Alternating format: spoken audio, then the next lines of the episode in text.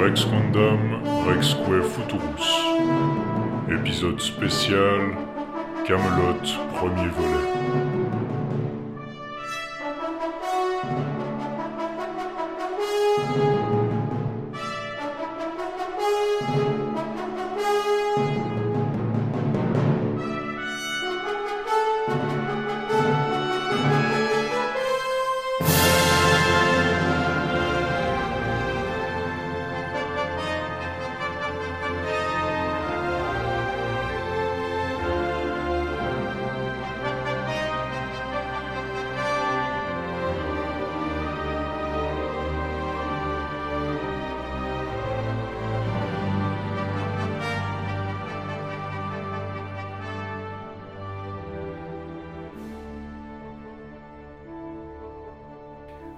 Bonjour à tous et bienvenue dans Rex Quandam, Rexque Futurus. Bonjour Antoine. Bonjour Laïs. Alors, on est de retour après une longue euh, absence, on s'en excuse, on a eu des circonstances personnelles qui nous ont occupés plus ou moins sévèrement durant la pandémie et puis enregistrer à distance c'est pas évident, enregistrer en présence c'est pas forcément conseillé, mais nous sommes de retour pour et c'est approprié finalement continuer notre série sur Camelot. Enfin, euh, le Camelot premier volet, le premier volet cinématographique de, la série euh, d'Alexandre Astier, a atteint les, salles obscures. On n'y croyait presque plus, en fait. On se disait l'été passé que ça allait être euh, la bonne, puis après, ah non, c'est repoussé. Pour finalement entendre, attendre encore un petit peu jusqu'à l'été. On se disait, ah, ça va encore être repoussé à tous les coups. Mais non, ça, y est, il est là, on l'a vu. Alors, on va, on va avoir un variant Camelot euh, du coronavirus à cause de toutes les séances euh, en salle.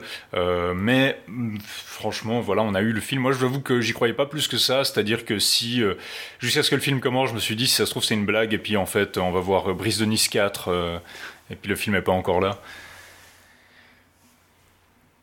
Mais nous avons pu voir euh, le premier volet au cinéma de la saga euh, Camelot, cette continuation de la série culte après après plus de quoi, plus de 10 ans? Oh, ça fait doit faire bien plus que 10 ans, même presque. C'était 2009 la fin, je crois. Il me semble. Donc ça fait ouais 12 ans euh, plus ou moins. Ça a été sans doute filmé en 2020, essentiellement 2019-2020. Donc ça fait 10 ans pour les personnages qu'on a vus. C'est depuis la fin de la saison 6, depuis le flash forward, disons, à la fin de la saison 6, qui nous laissait avec Arthur, qui abandonnait plus ou moins le trône à Lancelot et qui s'échappait vers Rome, euh, accompagné par Venek, euh, pour, euh, pour se ressourcer, disons, loin, de, loin du stress de Camelot. Dix ans, et ben voilà, la Bretagne, on le sait, est aux mains de Lancelot, qui est devenu un, une espèce de tyran sanguinaire, qui passe son temps à essayer de chasser Arthur. Et par un concours de circonstances, Arthur va faire surface. C'est un peu le pitch du film en fait. Mhm. Donc ça, c'est si vous avez vu les, On va commencer par pas trop parler de l'histoire pour ceux qui voudraient éviter les spoilers, etc. On va vous donner nos, premières grandes impressions et puis on vous avertira quand on commencera à entrer dans la, dans la viande du sujet.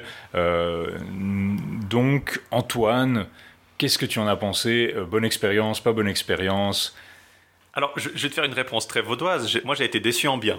Euh, j'ai été déçu en bien parce que je m'attendais pas forcément à, ce que ce soit.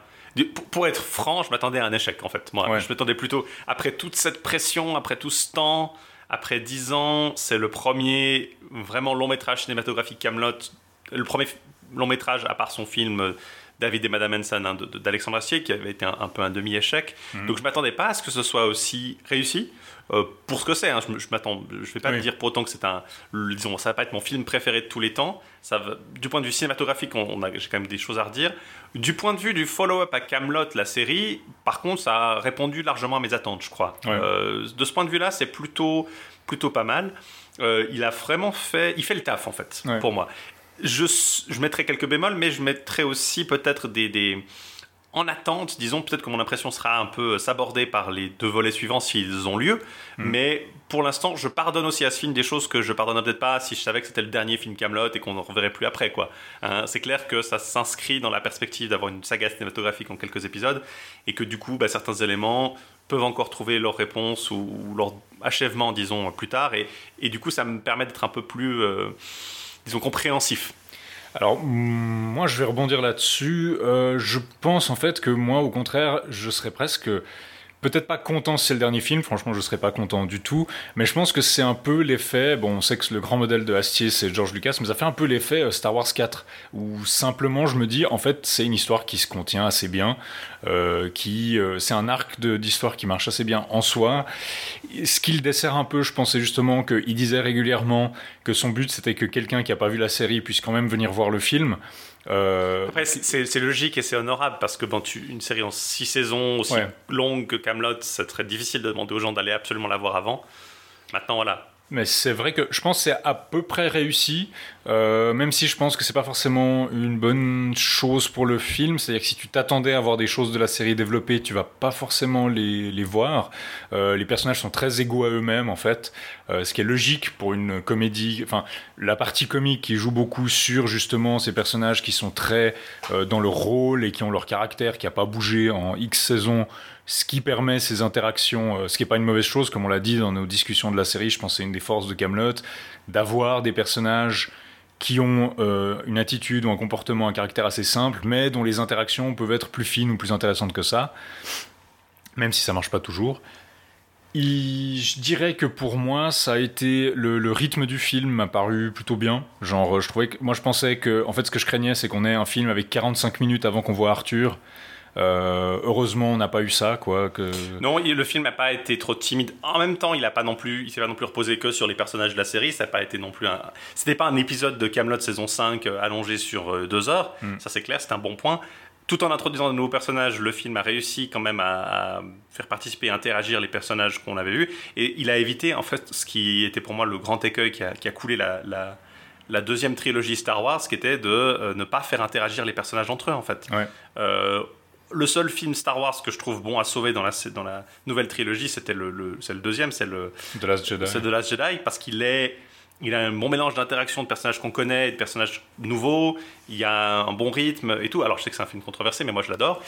Mais les deux autres films, et surtout Star Wars, le, premier, le dernier était tout à fait décevant, le neuvième, mais le septième, le, le Force Awakens, avait ce gros problème de ne pas faire entrer en jeu des personnages capitaux de la saga, alors que pourtant, c'est pas comme si Star Wars avait non plus de 36 000 personnages qu'il fallait absolument montrer. Hein. c'est pas, euh, j'aurais été tout à fait content si on voyait simplement les trois personnages principaux de la trilogie interagir entre eux. Il n'y a pas besoin de montrer nécessairement, euh, je sais pas, Mara Jade ou Lando euh, dans, tous les épisodes. Mais là, pour le coup, le film réussit, Camelot réussit à, échapper à cet écueil et montrer quand même pas mal d'interactions, même si parfois certaines qu'on s'attendrait à voir, certaines réunions ne sont pas tout à fait développées ou, ou n'ont pas la pesanteur qu'elles mériteraient. Ça, on pourra en, parler peut-être un peu plus en, détail après. De ce point de vue-là, de la gestion du personnage, des personnages, du rythme et du rapport. Disons, c'est une balance délicate, hein, la balance fan-service. Euh, disons, un film pour les fans et un film qui se suffit à lui-même. Et je pense que c'est aussi bien que possible, en fait. C'est ça, c'est une danse impossible. Hein. Si, tu voulais faire un film parfait, il faudrait que ce soit inaccessible. Euh, ou alors un film qui serait euh, totalement accessible aux autres et qui n'a rien, qui, disons, ne se repose sur la série, serait aussi bah, plan-plan, quoi. Ça serait pas un film Camelot. D'ailleurs, je pense aussi que c'est ça pourrait être une bonne, entre guillemets, introduction à la série, en fait. Oui. Euh, je pense que si quelqu'un commence la série par ça, puis dit je vais regarder toute la série, à mon avis, c'est pas une mauvaise chose, parce que on va les discuter, mais les éléments qui, qui, qui jouent un rôle dans cette histoire, en fait, ils sont présagés d'assez longue date dans la série. Typiquement, bah, l'opposition entre Lancelot et, et euh, Arthur, depuis très tôt dans la série, comme on l'a dit, comme on l'a dit, il y avait des espèces de prophéties ou de présages où on se disait hum, ça va, ça va poser problème plus tard. Et donc, si quelqu'un commence la série par ce film, à mon avis, ça, ça, va pas forcément euh, le dérouter trop. Après, il faudra voir ce que c'est l'expérience des, spectateurs qui, qui commencent par ça puis qui disent j'ai rien capté. Mais je pense aussi qu'un des avantages, en fait, c'est que c'est un film arthurien et que la plupart des gens, ils ont une vague idée que oui, bon, ok, le roi Arthur, il a des chevaliers, euh, Lancelot, il aime Guenièvre, Guenièvre, c'est la femme du roi Arthur. Ils ont une vague idée du canon arthurien en général, euh, qui, sur laquelle les gens, en arrivant, peuvent aussi euh, s'appuyer un peu. Et je pense que pour quelqu'un qui a. En fait, je pense que c'est presque mieux qu'un de ces films arthuriens où justement ils essaient de te refaire le, le topo, quoi. Tu vois, c'est un, mm. film arthurien où ils essaient de tout te raconter depuis le début et puis te montrer l'épée dans le rocher pour la première fois, etc. Bon. Euh... Ouais, il se repose assez bien sur les. C'est vrai que ça, c'est.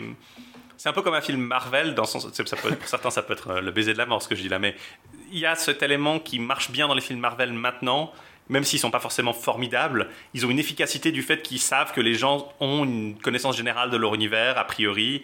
Et même si ça, ils vont peut-être être perdus sur un ou deux éléments, ils n'ont pas besoin d'appesantir des heures sur, euh, sur tous les éléments. Là, j'ai vu le film Black Widow, par exemple, récemment, hmm. euh, qui était, bon, euh, pas incroyable, mais qui était un, film efficace, un, film d'action plutôt efficace. C'est vraiment, c'est vraiment très symptomatique de, Marvel. C'était oh, c'est un bon film. Oh, il était efficace. il, était, il, était, efficace. Disons, c'était pas un film, euh, c'était pas un de ces films de super-héros fin des années 2000, début des années 2010, où tu passes des heures et des heures à expliquer la mythologie, à expliquer tout. C'est un film qui se repose sur le fait que bah, as une tu as une connaissance générale de cet univers, tu connais deux trois détails, et du coup tu peux du coup bah, t'intéresser à une histoire spécifique là-dedans sans avoir à en faire l'archétype. C'est vrai que ça, ça, a ruiné le, cinéma euh, peut-être pour toujours, mais l'avantage ah c'est que, que, les films de super-héros effectivement sont sont plus le, obligés d'être des, histoires d'origine. Euh, non, non, alors ça, c'est un autre problème. Et je pense que pour le coup, le film de Camelot, se repose assez bien sur la connaissance générale, je pense, qu'ont les gens de la matière de Bretagne et de Camelot en général. Typiquement, quelqu'un qui regarde ça, puis qui après regarde 2-3 épisodes de la saison 1-2 au hasard, puis commence à regarder la saison 3,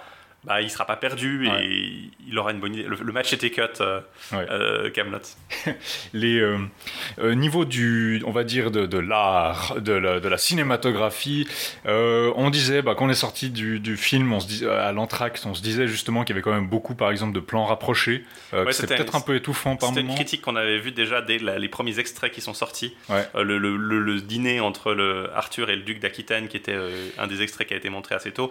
les gens disaient mais c'est quand même vachement filmé, vachement près. Et c'est vrai que c'est très différent de la série qui est plutôt filmée dans des plans moyens, plans américains, où on voit deux, trois personnages en même temps qui se parlent. Mm. Ce qui est assez logique avec la logique un peu sitcom de, de Camelot à ses débuts. Mais même la saison 5, 6 avait des bons compromis, je trouve, entre un film rapproché et puis des plans. Et là, dès qu'il y a quelqu'un qui parle, on a l'impression qu'on voit que sa tête à l'écran. Parfois, c'est un peu oppressant. Euh, d'autant que les, décors sont magnifiques, euh, ce qui est un peu dommage. Euh, du coup, qu'il passe tant de temps à vraiment. Alors après, ça ça amène certaines choses, la psychologie des personnages peut être transmise effectivement par leurs expressions, mais bon, tous les acteurs de Camelot peuvent pas transmettre euh, les mêmes nuances, disons, de cette façon-là, donc c'est peut-être un peu dommage par moment. Moi, ça m'a pas trop gêné pour ça, mais c'est vrai que j'avais vu aussi les critiques en ligne où les gens étaient là, genre, euh, on dirait, enfin, qui, qui, faisaient un peu les élèves en cinéma, où ils disaient, mais tout le monde sait que la règle de la proportion du nombre d'or, machin, enfin, c'était un peu. Oui, oui. Je trouvais que c'était des critiques un peu, euh, un peu hack, quoi. C'était un peu, bon. pour moi, c'est pas mauvais en soi, c'est simplement que c'est une différence de c'est un ton de, donc c'est un ton de cadrage qui est différent de celui de la série et presque un peu trop différent même des saisons 6-5 qui sont pourtant les plus cinématographiques. Et c'est ça qui me posait un peu problème en fait. Euh, une autre chose par contre qui à mon avis, ben, comme tu l'as dit, fait un, un, fil rouge qui est extrêmement euh, puissant dans le film, c'est la musique euh, d'Alexandre mhm. Astier. Donc ça, on l'a déjà discuté. Astier, c'était le, le, scénariste, réalisateur, acteur principal, monteur aussi. Monteur, producteur, et il s'occupe aussi de la musique. Sa musique joue vraiment un rôle, à mon avis, assez... elle marche vraiment pour le film, elle fait vraiment vivre le film là où il faut.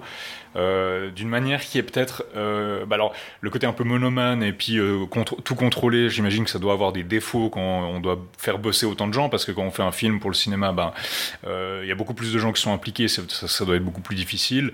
Mais je pense que c'est un avantage que justement, bah, la musique de film, ces temps, elle a tendance à un peu s'industrialiser mhm. et c'est plus rare qu'on se dise, oulala, là là, ce film, il avait vraiment une bonne musique ou il avait vraiment une bonne. Euh, non, non, non, du point de vue général, euh, on peut reprocher beaucoup de choses à Alexandre Astier du point de vue euh, personnel ou artistique. sa musique et son rapport à la musique, c'est une, des rares choses avec lesquelles je suis, je suis entièrement avec lui en fait. Il, que ce soit dans ses spectacles musicaux ou dans ce qui, quand il est interviewé dans les émissions musicales de France Musique, par exemple, mm. il, a beaucoup de choses intéressantes à dire. Après, il fait de la musique qui est vraiment dans ma cam avec des instruments anciens, des, un, mélange entre ancien et moderne, des instruments un peu plus rares. Je veux dire, il y a un clavicorde, euh, un clavicorde, je crois, ou mm. en tout cas des instruments assez rares. Il a beaucoup de musique au théorbe, par exemple, dans la bande son de Camelot, c'est ma cam. Donc moi, non, non, la musique est franchement très très bien. J'ai vraiment euh, je l'ai pas du tout écouté avant de voir le film. Je voulais quand même la voir dans le contexte du film, même si Alexandre disait ouais, ça peut être une bonne idée d'écouter la musique avant d'aller voir le film. Je sais pas, moi j'ai bien aimé la découvrir euh, à mm. l'écran comme ça. Et elle est pas, euh, elle, elle, évite un écueil qu'on pourrait, auquel on pourrait penser, c'est de, de, faire une musique complètement euh, épique à tout prix. Il y a beaucoup de gens qui disent ah oui la musique inspirée de John Williams et non, euh, pour le coup, pas du tout, en fait, à mon sens. Il y a des thèmes qui reviennent, mais il n'y a pas du tout cette construction en leitmotiv rebâti et rebâti euh, comme chez Williams. Ça me fait plus penser un peu à la musique d'Howard Shore pour des Anneaux qu'à celle de John Williams, franchement. Même s'il y a euh, aussi un, voilà, il y, a quand même un souffle épique par moment, hein, mais elle n'est pas trop justement dans cette, euh, ces cuivres à tout bout de champ, c'est vraiment dans du truc subtil qui euh, bâtit bien sur les musiques des, saisons 5 et 6 qui étaient franchement très très bien. D'ailleurs, la musique, on va en reparler quand on parle de l'histoire, joue un rôle dans le scénario, euh, c'est un élément assez, peut-être pas central, mais c'est un, des, un des thèmes ou un des trucs qui revient, qui, qui un de ces deux rappels qui revient dans le film et qui le fait tenir ensemble. et côté musical aussi, je sais pas si tu seras d'accord, mais je trouve que du côté des costumes, en fait, euh, ça faisait très costume d'opéra, en fait. Les, costumes des Saxons, le costume de Lancelot. Oui, tout à fait. Euh, alors, les costumes des Saxons, c'est 100% adaptation d'un opéra, adaptation de, tu vois, le King Arthur de Purcell dans une adaptation un peu postmoderne. Je oui, tout à fait ces, ces costumes. Euh, au maître. Non, non, c'est tout à fait cette, esthétique d'opéra un peu, ou, pas outrancière, mais qui est très, voilà, frappante en fait. Euh, je, sais pas si marche très bien pour moi en fait. Je sais pas si l'idée des Saxons c'était un peu d'avoir le présage du garde de Buckingham avec sa toque de fourrure, tu vois. Ah, ça, peut être, ça peut Parce qu'ils ont des, grands chapeaux de, fourrure comme ça, avec des crânes et des trucs dessus. Euh, puis sinon, bah, toi tu l'as dit, le, costume de Lancelot où il a l'air d'un méchant de Doctor Who. Oui, il a euh, un costume de, de. Il fait l'effet d'un mélange entre un Sontaran et puis un un homme lézard. Comment il s'appelle les hommes lézards dans, dans, Je sais plus du tout. Euh. Les, euh, oui, ceux qui vivent dans. Bah, les reptiliens qui vivent dans la Terre. Ouais, je sais, sais plus comment ils s'appellent. Les Viridians, quelque chose comme ça Non, bon, écoute, euh, les, hommes lézards, on, va, on, va, être dans le City Warhammer puisque c'est quelque chose qui parle à Astier. Euh, d'ailleurs, le costume de Lancelot, je pensais que ça serait un peu plus développé pourquoi il a ce costume et tout. Il y a quelqu'un qui le traite de lézard à un moment. On dirait que c'est une espèce, on dirait vraiment une espèce de peau de, reptile. pour moi, ça fait, c'était l'effet. Euh, ah, c'est les Siluriens dans Doctor Who. Voilà. Les Siluriens. non, pour moi, ça fait l'effet un peu. il a tué le dragon, il a tué. Donc, il s'habille comme un dragon. Euh, c'est vrai que c'est très. Euh, j'ai lu un manuel d'écriture euh, de, de, scénario un peu Campbello-Jungien, et puis il, joue, il joue le rôle du dragon, quoi, celui qui, voilà, en gros, qui, qui, oppresse le territoire et qui est assis sur les, richesses et ah. qui est l'avidité. Puis bon, il y, a, l'effet un peu cette, dichotomie d'Arthur qui est à la fois bon pan dragon, la tête du dragon, et puis l'ours. Hmm. Et ben là, en quelque sorte, l'incarnation dragon d'Arthur, c'est son incarnation droit de, de, l'ogre, hmm. et elle a été un peu reprise, enfin éliminée par Lancelot, donc il, il prend sa place en gros. Euh. Oui. Après, ce costume, je trouve, il donne justement un côté très où on voit Lancelot comme extrêmement raide en fait. On le voit se déplacer de manière extrêmement rigide. Euh, ce qui fait que ben, quand il doit euh, se battre, finalement, tu te demandes presque bon, est-ce qu'il va réussir à se battre? Est-ce qu'il y a un problème? Donc côté costume, j'ai bien aimé, bien aimé aussi le costume de paysan de Léo Dagan et des autres en carmélide avec des espèces de petits chapeaux de pluie euh, et tout. Euh. L'esthétique un peu euh, Eutsi rencontre un paysan japonais. Oui, oui, Eutsi paysan japonais euh, ou alors un peu, ouais en fait non japonais. Et de ce côté-là, les décors sont pas trop mal. On, a des on change un peu parce qu'on commence en Orient, donc on a des scènes désertiques euh, où on est censé être du côté peut-être de la Perse. On commence la mer Rouge. On, commence en mer Rouge avec une scène d'abordage. Euh... Puis aussi des bouts de la, on voit de la Mauritanie euh, euh, romaine, donc mhm. l'Afrique du Nord. la, Mauritanie césarienne, je sais plus c'est exactement, c'est du côté du Maroc, non, il me semble? Ça doit être soit. Je pense, il me semble que ça doit être plus Tunisie, si je dis pas de conneries. Euh, la Mauritanie césarienne, non, c'est l'Algérie. L'Algérie, oui, parce que Tunisie, c'est Afrique, logiquement. Oui, oui, c'est la province d'Afrique. Bah, c'est Carthage, la Tunisie. C'est Carthage, la euh, Tunisie. Oui, c'est l'actuelle Algérie. Donc, euh, on a des, des, des, scènes là-bas aussi. Les scènes en, en, en, Bretagne, le seul truc qui m'a déplu un peu, c'est bah, clairement, pour moi, moi qui connais assez bien la géographie de la Grande-Bretagne et disons ses, paysages et ses impressions, ça m'a fait un peu trop l'effet d'être vraiment clairement continental en fait. Hmm. Euh, ils, auraient pu ils ont clairement filmé ça autour de Lyon, donc euh, ils auraient pu filmer ça dans les Alpes aussi ou en Suisse, j'aurais pas été dépaysé. Et du coup, ça me fait un peu l'effet un peu trop verdoyant. Euh, parfois, on est en Carmélide et on s'attendrait à avoir un peu plus de, disons de, de collines rocailleuses et d'aspects un peu plus on voit un peu plus de forêt. Bon, c'est pas dramatique, hein, mais ça m'a parfois, ça m'a presque un peu sorti. Mais ça, c'est peut-être juste moi qui suis un peu comme ça. Sinon, effectivement, les décors physiques aussi étaient sympas, même si on voit pas beaucoup de scènes d'intérieur beaucoup de films. Le film est très en extérieur, hein, mine de rien. Mm. Il n'y a pas, pas, peu de scènes en intérieur, à part les espèces de salles à Camelot où ils sont en. À Camelot, on a quitté. On voit d'ailleurs hein, Camelot euh, en entier pour la première fois. Oui, justement, on voit Camelot de l'extérieur, alors que c'était un peu la blague où on voyait que de l'intérieur euh, le, château et puis on. On, voit assez peu l'intérieur de Camelot. D'ailleurs, on voit les geôles et on voit la salle, un peu la salle du trône de Lancelot, puis c'est à peu près tout en fait. Et on voit pas tant. Ben, Elle, me fait penser au, palais de Jabba en fait. C'est ça. Bah, en fait, c'est assez logique parce que bah, là, du coup, on va peut-être parler un peu des effets spéciaux. On voit Camelot de l'extérieur et puis c'est assez logique. En fait, tu as une grande salle circulaire en haut d'une tour pour la table ronde, en fait. Euh, mais je me suis demandé parce qu'on avait l'impression qu'ils étaient dans l'espèce de grande galerie en fait autour du donjon principal, mais c'est clair que la table ronde, elle était, la salle de table ronde est beaucoup plus petite en fait, donc je sais pas si c'est dans la série, oui, c'est vrai, mais alors qui a évolué, la, qui a fait évoluer le château, mais en tout cas c'est effectivement. Euh, est-ce, que c'est la salle du trône ou est-ce que c'était euh, parce qu'il y, a le passage secret qui est toujours là, qui devrait être plutôt dans la salle de la table ronde, je suppose. Non, la salle, le passage secret, il me semble qu'il était dans la salle du trône. Dans la salle du trône. Mais enfin bref, c'était quand même relativement impressionnant. Après bon, l'effet, le, cette, architecture, ça me fait toujours, fait toujours rire, ce genre de, de, de, décor où tu as un, château posé au milieu de nulle part, puis tu rien autour. Alors après, ça, ça colle avec l'idée que Lancelot a un peu fait euh, détruire tout autour de lui, à, à fortifier ça, mais Camelot était toujours historiquement plus ou ressemblait plutôt au château de Camelot dans dans l'Excalibur de Borman en fait. L'effet d'un château qui est plus intégré à un village autour, t'as la taverne. Bon, on voit la taverne en ruine donc. Euh, le, château de, dans l'Excalibur de Borman, il était vraiment en papier d'alu quoi. Oui, oui, mais il y avait, t'avais l'effet que c'était un coin vivant en fait. Là, moins quoi. Mais bon, après ça colle assez au ton du film donc c'est pas. Ironiquement, en fait, Camelot est dans un endroit que je m'imaginais plus ressembler à la Carmélide. Et le mhm. château de Léodagan en Carmélide, qu'on voit brièvement, me faisait presque, bah, finalement presque plus penser à l'image que j'avais de Camelot. Ironiquement. Non, moi je trouvais les effets spéciaux plutôt bien faits pour le, château. Je trouve que ça donne bien les scènes de bataille euh, et de siège. Les, les engins de siège aussi qui sont euh, en une image de synthèse. Euh, l'effet de. Je trouve qu'ils ont bien investi leurs effets spéciaux. En fait, ils ont bien choisi où mettre le, budget effets spéciaux. Donc l'épée d'Arthur, elle a plus cet effet 2008, feu 2008 dans Adobe Premiere. Enfin, qui était un petit peu un petit peu moche quand même. Là, ça donne quand même bien mieux avec un, nouvel effet spécial pour l'épée. Euh, Dont on va dire plus. Hein. Nouveau, perk. Et aussi une scène de fantôme qui, euh, qui est très. Euh, qui, augure plein de choses et qui reste un peu en suspens à la fin du film, mais qui, à mon avis, n'a pas été négligé quelques scènes de, de, transition un peu spectaculaires, de vol en extérieur. Bon, maintenant avec les drones, ça coûte moins cher, donc on peut se permettre des, des vols au-dessus des forêts euh, qui, qui, font des espèces de scènes de vision ou de scènes visionnaires qui permettent de passer d'un personnage à l'autre. Euh, globalement, de ce côté-là, moi j'ai été plutôt euh, content. Il n'y a aucun moment où je me suis dit, oh c'est cheap, euh, c'est un film télé, c'est un film. Sans, sans, être d'une esthétique irréprochable, c'est pas un blockbuster américain, ça va pas l'être. C'est même pas un blockbuster français en fait, je pense. non, mais, si je voyais ce film. C'est tout à fait dans le ton de la série aussi. Il faudrait pas que les effets spéciaux dans la série ont toujours eu ce côté un peu. sans, sans dire cheap, mais qui était quand même clairement TV. Et si on était allé vers du hyper réaliste, hyper net, ça aurait fait faux en fait pour le ton de la série. Donc je pense que ça colle assez bien finalement. C'est euh, bah en fait si j'avais vu ce film genre dans un, un, petit festival de films genre au NIF ou mhm. euh, comme ça je me serais pas posé plus de questions tu vois c'est vrai que si tu me dis ah c'est un film indépendant bon c'est pas vraiment un film indépendant mais si tu me disais voilà c'est un film indépendant machin euh. mais c'est clair que c'est pas une super production française voilà ils ont pas ils avaient pas un, ils avaient un budget conséquent mais de toute façon les, les, super productions françaises ils ont un budget bouffe et puis un budget scène de sexe et puis il y a tout qui parle là dedans hein. Exactement, non, c'est. Euh, si, as, si, si là, on était plus dans l'optique. Euh, le budget musique, je pense, a pris l'essentiel.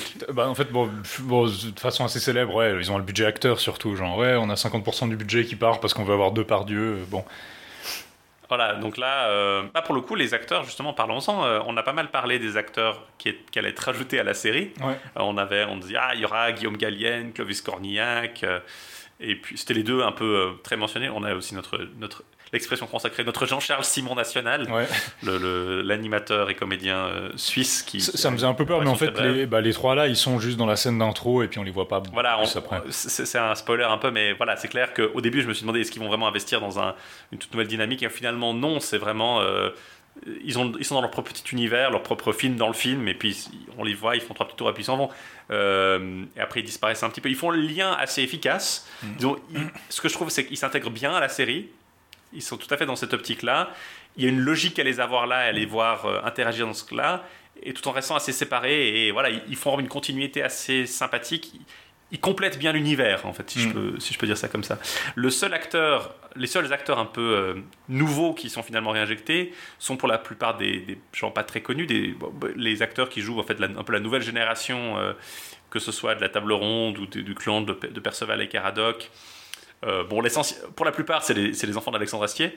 Mm. Euh, sont très francs, il y a je crois 4 ou 5 enfants à lui qui, jouent dans le film. J'en ai mm. compté 5 en tout cas, dont un qui joue Arthur Jeune, assez logiquement. Du, clan d'Astier. Les deux, filles de, deux des filles de Caradoc qu'on avait déjà vu dans le passé, qui étaient jouées déjà dans la série par les filles d'Alexandre Astier sont rejouées par les filles d'Alexandre Et alors, bon, népotisme ou pas, elles jouent très très bien. Euh, j'étais franchement agréablement surpris par le jeu des, enfants assis en général. Oh, Après, bon, c'est des familles d'acteurs. Hein. C'est une maman, maman, est actrice, grand-maman est actrice. C'est une tribu d'acteurs, ils les élèvent dès le berceau. C'est ça. Euh. Non, il, il, alors bon, euh, on peut penser beaucoup de choses d'Alexandre Astier, ça, ça c'est disons, de son rapport à, sa famille, mais il disait un truc genre Moi, je fais des enfants pour avoir des, copains. Je sais pas si c'est nécessairement extrêmement une, bonne raison de faire des enfants, mais en tout cas, il semble voilà, bien s'entendre avec ses enfants. Il semble bien s'entendre avec sa famille, à part peut-être une exception, un absent notoire dans le film. Un absent notoire. Son propre frère, enfin son demi-frère, Simon Astier, qui est pas du tout dans le film. Le personnage divin apparaît pas. Ça m'a un peu surpris en fait, honnêtement. Je m'attendais à le voir, mais euh, alors bon, certains disent, j'ai lu des rumeurs comme quoi ils se parleraient plus du tout, ils sont en froid. Mais après bon, Simon Astier a posté l'affiche du film avec des cœurs sur sur Twitter euh, hier, donc je sais pas si c'est l'attitude de quelqu'un qui est en froid complet. Je, sais pas s'il est en froid ou si simplement il en a marre de ce rôle aussi. Voilà, ou il pouvait simplement peut-être ne pas être là pour le film. Hein, il a ses propres projets, euh. mais peut-être qu'on le reverra. Après, ça fait nous dire, oh, au festival, il était wow, il il s'est dans la forêt avec un lion pendant deux ans. Euh, c'est vrai que honnêtement, c'était le truc où je me suis dit putain, mais il est où euh? D'ailleurs, on voyait pas non plus sa femme. Euh, le personnage de Demetra n'apparaît pas. Dans Il y a quelques absents comme ça. Hein, de... Demetra n'apparaît pas. Angarad n'apparaît pas. Peut-être qu'on la retrouvera un peu si le film se, dirige plus vers Perceval et le Graal à nouveau. je, m'attendais à avoir plus d'attention sur des personnages comme Perceval, par exemple. Ouais mais on, en parlera peut-être un peu quand on disséquera le reste. Mais pour le coup, les acteurs, bon, euh, on retrouve Chabat, euh, Clavier euh, dans leur rôle de, du duc d'Aquitaine et du jurisconsulte qu'on avait vu dans la saison 5. Et pour le coup, bah, tout à fait efficace. comme on a dit, hein. il s'en sert tellement bien dans, dans, l'univers de, Camelot que c'est. Mhm. Géraldine Nakache qui joue la femme du duc d'Aquitaine qui est toujours j'adore leur, leur, la dynamique est franchement très très drôle donc ça ça marche super non. Euh... puis le duc d'Aquitaine qui, est là aussi pour l'esthétique. Quand on parle des costumes et de l'esthétique, l'esthétique, antiquité tardive. Ah oui, euh, c'est ça fait là. Non, justement, euh, on n'a pas parlé des costumes, mais euh, pour moi, il, colle assez bien. Le seul truc que j'ai trouvé dommage, c'était les, les, Burgondes que j'ai trouvé un peu trop. ouais, ça faisait un peu trop. ils sont vaguement mongols slash 1, alors que les Burgondes, c'est. Alors les Burgondes, c'est peut-être pas les plus. Les, les, Germains les plus germaniques que tu imagines, mais c'est quand même des, des, envahisseurs germaniques à la base, enfin des peuples germaniques, pas des envahisseurs nécessairement, mais tu les imaginerais plus comme bah, des francs ou des saxons justement. Alors que là la façon dont il les dépeint ça me fait plus penser à des, euh, des allans ou des, des, avars. Après l'esthétique multicolore je la trouve très, très efficace. Ça contraste beaucoup avec le reste de Camelot justement qui est tout non c'est clair que là ils ont un côté un peu euh, on pense plus à des du soleil. Euh, ouais Cirque du soleil on pense plus ils ont des côtés des, des, vêtements très multicolores on pense plus à des trucs un peu turco-mongols à des à une espèce de peuple de nomades mais d'un autre côté je trouve ça ça change un peu par rapport au c'est-à-dire que s'ils sont pas habillés avec un sac de jute comme tout le monde, euh, non, c'est très bien. Le seul truc, c'est que les paillettes, je, trouvais que les paillettes un peu trop visibles en fait. Ils avaient des paillettes clairement modernes, donc c'est le seul truc qui m'a un peu sorti. parce que pour le reste, l'esthétique du film est tout à fait dans comme tu disais, l'esthétique antiquité tardive est relativement. Euh, Ils ont la... Camelot y allait depuis la saison 3-4 et là, elle est vraiment à fond et ça marche super bien. Ils ont, bon, comme tu, comme tu disais, ils ont la croix de. Leur emblème, c'est la croix de Bourgogne. Alors c'est un petit Leur emblème, c'est la croix de Saint-André. La, vraiment la croix de Saint-André avec les espèces de petites flammes, là. Euh, les petits, qui est l'emblème bourguignon, en fait. Euh, surtout associé au, Habsbourg, mais euh, qui était déjà présent avant. Et ça m'a un peu. Pourquoi Pourquoi ils auraient ça c'est assez Après, bon, c'est des Bourgondes. Comme compression de l'histoire. Non, tout à fait. Après, moi, j'ai beaucoup, j'ai beaucoup aimé le, fait d'avoir des vêtements un peu colorés. Ça fait un peu, c'est un peu comme les gens, qui disent, oh, les statues en antiquité, elles étaient pas blanches, et puis ils font des reconstitutions où elles sont peintes avec des couleurs Lego, euh, où c'est que des couleurs primaires pétantes. Puis tu te dis, bon, c'est pas parce qu'on a trouvé un, ça pouvait être plus nuancé que ça. Là, honnêtement, ça, ça, je trouve que ça change un peu d'avoir des costumes colorés, en fait. Euh, ouais. Euh, parce que c'est un peu cette idée que, oui, ok, à l'époque, les teintures, c'était pas facile et tout, mais on sait que quand même les gens ils portaient pas que du gris et du brun dans l'Antiquité au Moyen Âge quoi. Voilà. Non et puis le pour, revenir à notre, on, discute un peu de l'aspect historique du film. Euh, moi, ce qui m'a bien sûr, euh, en tant que, que, médiéviste anglicisant euh, de, la bande, ce qui m'a bien sûr intéressé, c'est les, les Saxons mm. qui apparaissent. On, l'a mentionné, hein, deux personnages saxons principalement joués par Sting et la chanteuse britannique Jenny Beth, qui jouent donc Sting joue Orsa, donc mm-hmm. un des deux frères qui, selon la plupart des légendes, ont, représenté la première vague de Saxons. Hengist, le, frère, disons le le principal, c'est Hengist, et ensuite il y a Orsa. Alors certaines personnes, comme je crois Guy Holsall mentionne le fait que c'est possible que les deux, les deux noms veulent dire Hengist, c'est l'étalon, et Orsa, c'est ben, le cheval. Oui, c'est probablement. Certains disent, oh, ouais, peut-être que Hengist était historique, ou en tout cas semi-historique, et après on a rajouté Orsa pour faire un doublon comme Romulus et Remus ou C'est comme, comme les Dioscures ou comme les Dioscures, les, Castor et Pollux. euh, Bon, les Dioscures, Castor et Pollux, c'est un peu moins euh, allitératif, mais Non, mais c'est disons ces couples de frères ou de jumeaux qu'on trouve beaucoup en mythologie indo-européenne, ou les Ashvin en Inde qui sont Oui. liés aux chevaux, c'est-à-dire euh, les Ashvin qui sont deux jumeaux liés à la fertilité et euh, beaucoup liés aux chevaux. Ils n'arrêtent pas de se changer en cheval ou ils naissent d'un cheval. Et puis donc avoir des jumeaux ou des frères qui s'appellent les deux chevals, quand tu connais un peu la mythologie. euh, En tout cas, ça semble fictif et Voilà. à, mini- à minima, euh, peut-être qu'un des deux. Ouais, l'idée qu'un des deux soit fictif. Et c'est ironique que du coup, il ait choisi Orsa, qui est un peu le probablement le plus fictif des deux, Ouais. euh, pour être euh, dans le film. Après, peut-être qu'on verra un guest. Il y, a, il y a pas mal de second hooks qui nous laissent à penser que les Saxons vont jouer un plus grand rôle dans les- les- la suite. Mm. Et du coup, ben, c'est peut-être euh, le fait que Orsa soit le premier, ben, on, on aura un guest qui apparaît. Il a une comparse qui s'appelle dans le film qui est, qui est une femme, donc incarnée par Jenny Best, qui est, qui est formidable aussi comme actrice, et qui s'appelle. Alors, je m'attendais à. Ouais, ils vont l'appeler, je sais pas. Ils disent pas son nom, je crois, dans le film. Si, il l'appelle Il l'appelle à un moment il l'appelle à un moment, j'ai cru qu'il l'appelait Wusta, parce qu'il le, il le bouffe, il bouffe un peu son nom, mais en fait elle s'appelle Wolfstan. Parce qu'ils parlent entre eux, je crois, en vieil anglais. Ouais. C'est très mal prononcé, mais ça, ça me semble clairement être du vieil anglais. Après, ils, ont, ils exagèrent aussi leur accent britannique pour que ça sonne plus euh, étranger. Mais elle, elle s'appelle Woolstan. Alors, bon, pourquoi pas Rowena, qui est un peu le, le personnage anglo-saxon, enfin saxon associé à justement Hengest Ursa, mais féminin, la femme de Vortigern qui l'a séduit et puis qui, du coup, euh, la laisse entrer toute sa famille. Mais elle s'appelle Wolfstan, qui est, ce qui est ironique parce que Wolfstan, c'est un peu le, c'est un peu le Gildas anglo-saxon en fait. C'est, euh, il- C'est c'est le prêtre, euh, le pro- euh, plus prêtre évêque, je sais évêque, plus. ouais. Oh, il, y a, il y a plein de Wolfstan évêques, mais euh, C'est le, le, le, le loup, euh, serment du loup. c'est voilà, le sermon le- le sort. le- il est connu pour son sermon où il se plaint que les Anglais sont, sont des faibles qui se laissent envahir par les Vikings en gros. C'est ça, Et on- c'est on a- le- littéralement le rôle que joue Gildas pour les Bretons euh, par rapport à l'envahisseur saxon justement. On a- Donc ça on- ça m'a ça, trouvé ça un peu ironique qu'elle s'appelle comme ça. C'est ça, on avait déjà parlé de cette espèce de cycle où l'Angleterre se fait envahir par des vagues germaniques, d'abord Voilà. les Anglais, puis ensuite les, les Vikings, et que l'histoire se répète un peu. Mais du coup, je l'ai trouvé assez intéressant, très bien incarné. Puis le fait qu'ils soient un peu ambigus, qu'ils soient pas, on va en reparler, hein, mais qu'ils sont pas spécialement. euh, ils sont pas clairement maléfiques, ils sont, il y a clairement quelque chose sous roche, mais ils sont pas simplement des, des sbires de Lancelot euh, tout le long du film. Donc euh, ils sont, disons, ils ont du potentiel pour moi. Et s'ils continuent à être dans la série, bah, le Sting comme euh, Sting comme comme euh, grand méchant, ça peut, ça peut avoir un certain charisme.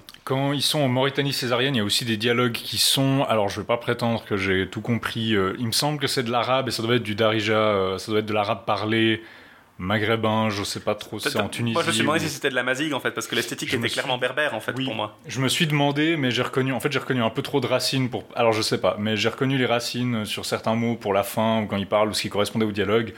J'avais l'impression que c'était du darija, mais je peux me, me tromper. C'est peut-être justement. Je me suis demandé si c'était soit euh, de l'arabe parlé, soit une langue. euh, c'est- c'est ce que je- Et- Étant les influences entre les deux, euh, ça, la frontière est pas toujours. Ça peut être. euh, Ça peut être de la mazigue moderne influencée par l'arabe, tu, tu voudrais dire ou l'inverse, ou un dialecte influencé par des. Mais ce qui est intéressant, c'est qu'effectivement, l'esthétique de, de Berbère est clairement là, quoi, dans, cette, dans cette, ce petit flashback, disons, parce qu'on va. C'est une, un flashback par rapport à, par Arthur. Euh, je pense qu'on a fait un peu fait le tour, je pense, de ce qu'on voulait dire du point de vue. Euh, esthétique. Donc, en- pour résumer, ouais, une bonne impression, un film qui me fait. euh, après, voilà, le fait que ça soit le premier volet d'une trilogie planifiée m'incite à être un peu plus. euh, disons optimiste et Ouais. positif par rapport à, à ce film. J'aurais peut-être certains trucs que je pardonnerais, disons le fait qu'il y a certaines réponses qui ne se trouvent pas vraiment de réponse ou certains décalages par rapport à la série qui pourraient encore trouver un dénouement dans les films suivants, m'indiquerait plutôt que voilà, c'est il y a du positif à venir potentiellement. Après voilà, j'étais aussi assez optimiste par rapport à Star Wars après euh, The Force Awakens qui m'avait un peu déçu mais je dis bon il y, y a de la matière il y a du potentiel et après ça avait été euh, très bien euh, continué pour moi par le, deuxième The Last Jedi avant d'être complètement anéanti par le, le- dernier film dont je me souviens même plus comment il s'appelle maintenant le, neuvième épisode Star Wars qui était sorti qui est sorti quand euh, en 2000, fin 2019 Ouais, crois. quoi le titre là, là? Palpatine revient c'est tout ce que je, je retiens de ce film C'était euh, The Rise of Skywalker. The Rise of Skywalker voilà était, euh, Somehow Palpatine purge- returns. Voilà, une, purge, une purge. Donc, du coup, non, euh, un film qui m'a bien plu. Après, voilà, c'est pas du grand, grand cinéma. Euh, je pense qu'Arthur, que, pardon, Castier a, de la, a de la- un peu de la marge, je pense, pour, pour encore améliorer, notamment au niveau de la décadrage. Ouais. Et le rythme du film. Alors, il a dit qu'il avait pas mal coupé pour faire un film un peu plus court, dense, ce qui est pas plus mal. Maintenant, je suis assez curieux de voir si ce qu'il a coupé. euh, disons, euh, ne- ne- ne- n'empêcherait pas certaines ellipses un peu, disons, choc, pas choquantes, Fait, mais fait plus respirer le film. Voilà, le, le film est dense sans faire trop long, donc je pense qu'il aurait eu un peu de marge. Il aurait pu faire, euh, disons, 10 minutes de plus, 15 minutes de plus, sans, que- sans que ce soit trop euh, problématique. Mm. Donc je suis assez curieux de voir si on aura droit à un director's cut ou quelque chose comme ça. Après, bon, c'était son choix de, de raccourcir puis de, de densifier un peu le film. Mais voilà, je pense que ça peut, se- on peut, on pourrait avoir quelque chose d'un peu plus dense là-dedans. Moi j'ai bien aimé la densité, en fait je préfère presque ça pour euh, certains, certains films, même si effectivement je serais curieux de ce que ça aurait pu donner autrement. Euh, je dirais juste un, petit point sur l'humour parce que ça reste voilà une série qui a euh, l'humour de Camelot c'est assez central. Je trouve personnellement que voilà c'était pas forcément à se rouler par terre, mais il y avait deux trois scènes qui m'ont fait rigoler. Il y a des dialogues qui marchent assez bien, il y a des interactions qui sont sympathiques et je trouve qu'ils intègrent assez bien. On va en parler plus vite, mais ils intègrent assez bien les éléments comiques euh, aux éléments de, de l'histoire. Typiquement, le roi Burgonde. Quand j'ai vu que le roi Burgonde serait dans le film, j'étais là, bon, peut-être ça va être un peu. euh, pff, ouais, euh, On va que- avoir la scène avec le roi Burgonde. Je, je pensais que ça serait plus film à sketch en fait. c'est ce ça, moi je me disais, on va voir la scène avec, la- on va avoir la scène avec le roi Burgonde, et puis il va dire cuillère, et puis, euh, et puis il va y avoir une émeute dans la salle, parce que oh, il a dit cuillère, ouais Et puis en fait, non, il joue un rôle beaucoup plus central que ce que j'aurais pensé, qui marche assez bien, justement. subtil. hein. Et enfin, je sais pas si je dirais subtil, mais je pense que les deux interagissent assez bien. Typiquement, euh, je vais donner un truc bête, il arrête pas de dire euh, Arthur, et puis en fait, euh, bah, Lancelot supporte pas parce qu'il supporte pas qu'on utilise le nom d'Arthur. Donc je trouve que c'est une bonne interaction Organique par rapport Organique. au personnage, ouais. entre un truc qui a un rôle dramatique et un truc qui a un rôle comique, quoi. Et ça, il s'en sort mieux que ce que j'aurais pensé, et donc pour moi, c'est un bon point. Je, euh, j'ai pas mal de gens qui ont, lu pas mal de gens qui ont trouvé des, un problème à cette espèce de, de ouais, de, de- pas de whiplash, mais il y a quand même les moments plutôt comiques, les moments Ouais. plutôt dramatiques. Euh, parfois un peu trop près les uns des autres, peut-être pour certains. J'ai pas trouvé ça que ce soit particulièrement problématique. J'ai juste trouvé que les moments dramatiques étaient pas aussi bons que ceux de la saison 5 et 6 en fait. Hmm. C'était mon principal reproche. Il y a des moments qui marchent très bien. Tout ce qui est entre Arthur et Guenièvre, c'est pour moi, c'est pour moi le mieux. Euh, ça, fait partie des meilleurs euh, moments de Camelot en général. Euh, tout ce qui est autour de l'épée, tout ce qui est autour de. Voilà, ça, ça marche très très bien. Par moment, comme tu disais avant, le. Ouais, il y, a- il y a des moments qui sont très bien intégrés, qui sont organiques comme ça. Il y a d'autres moments, on en parlera peut-être un peu plus quand on parlera un peu plus de l'histoire en détail et de l'analyse. Il y a des moments où tu t'attendrais à voir un, voilà, un, un dialogue, une- un monologue, une- des paroles un peu plus euh, fortes dans la lignée de ce que disait euh, voilà, le- les, les- l'espèce de tirade de Pierre, Pierre Mondy, je crois que c'était qui jouait le, le- L'empereur César. dans, dans le- la saison 6, son pitch sur la dignité des faibles, par exemple. Euh, ces moments comme ça, c'est des moments plus dramatiques. Il y en a quelques-uns, mais pas, je pense, là où il les faudrait. Euh, surtout à la fin du film, je m'attendais à avoir un peu plus de ça.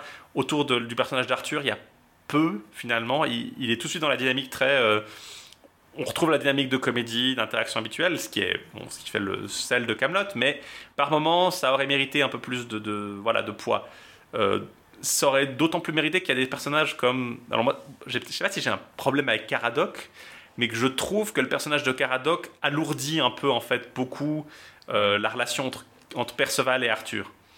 Ouais. Euh, les, certains des meilleurs moments de Camelot, c'est juste Perceval et Arthur, mais dès qu'il y a Caradoc dans le mix, ça, ça euh, Arthur revient dans une dynamique purement comique.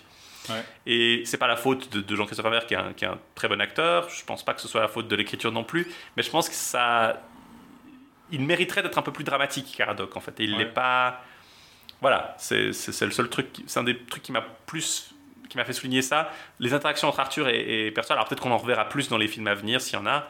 Mais voilà, c'est c'est un peu dommage que. Surtout que Perceval soit surtout utilisé dans un registre comique m'a un peu déçu en fait. C'est le principal truc. Il y a- ça mériterait d'être un peu plus sombre en fait, ironiquement.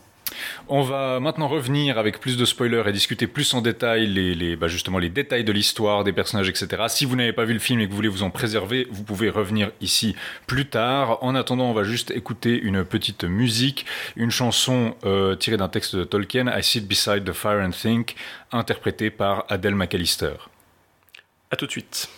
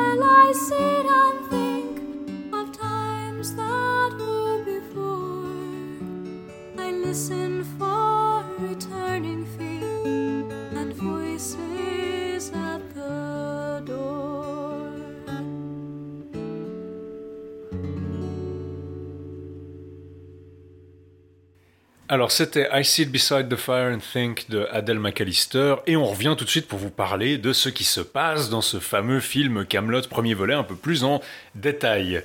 Oui, alors on va peut-être commencer par un petit résumé bref de ce qui se passe. Le film commence en mer Rouge à la fin du, du 5e siècle. Un abordage, on cherche un bijou relativement précieux qui est finalement trouvé dans la cargaison du, du bateau attaqué par les pirates. Euh, Le chef des pirates est incarné par Guillaume Gallienne, donc d'ailleurs. qui, comme tu le disais, il a probablement été casté parce qu'il ressemble un petit peu à Alexandre Astier. Du coup, quand tu le vois dans la pénombre, tu peux penser que Ah, c'est le, c'est le, c'est le roi Arthur. Et puis en fait, non, c'était un autre personnage qui a un peu le même genre de, de coupe de cheveux et de, de, de barbiche. C'est un- c'est pas mal parce qu'il incarne un, un- il, il est tout à fait, c'est un personnage tout à fait Camelot, mais dans son propre style.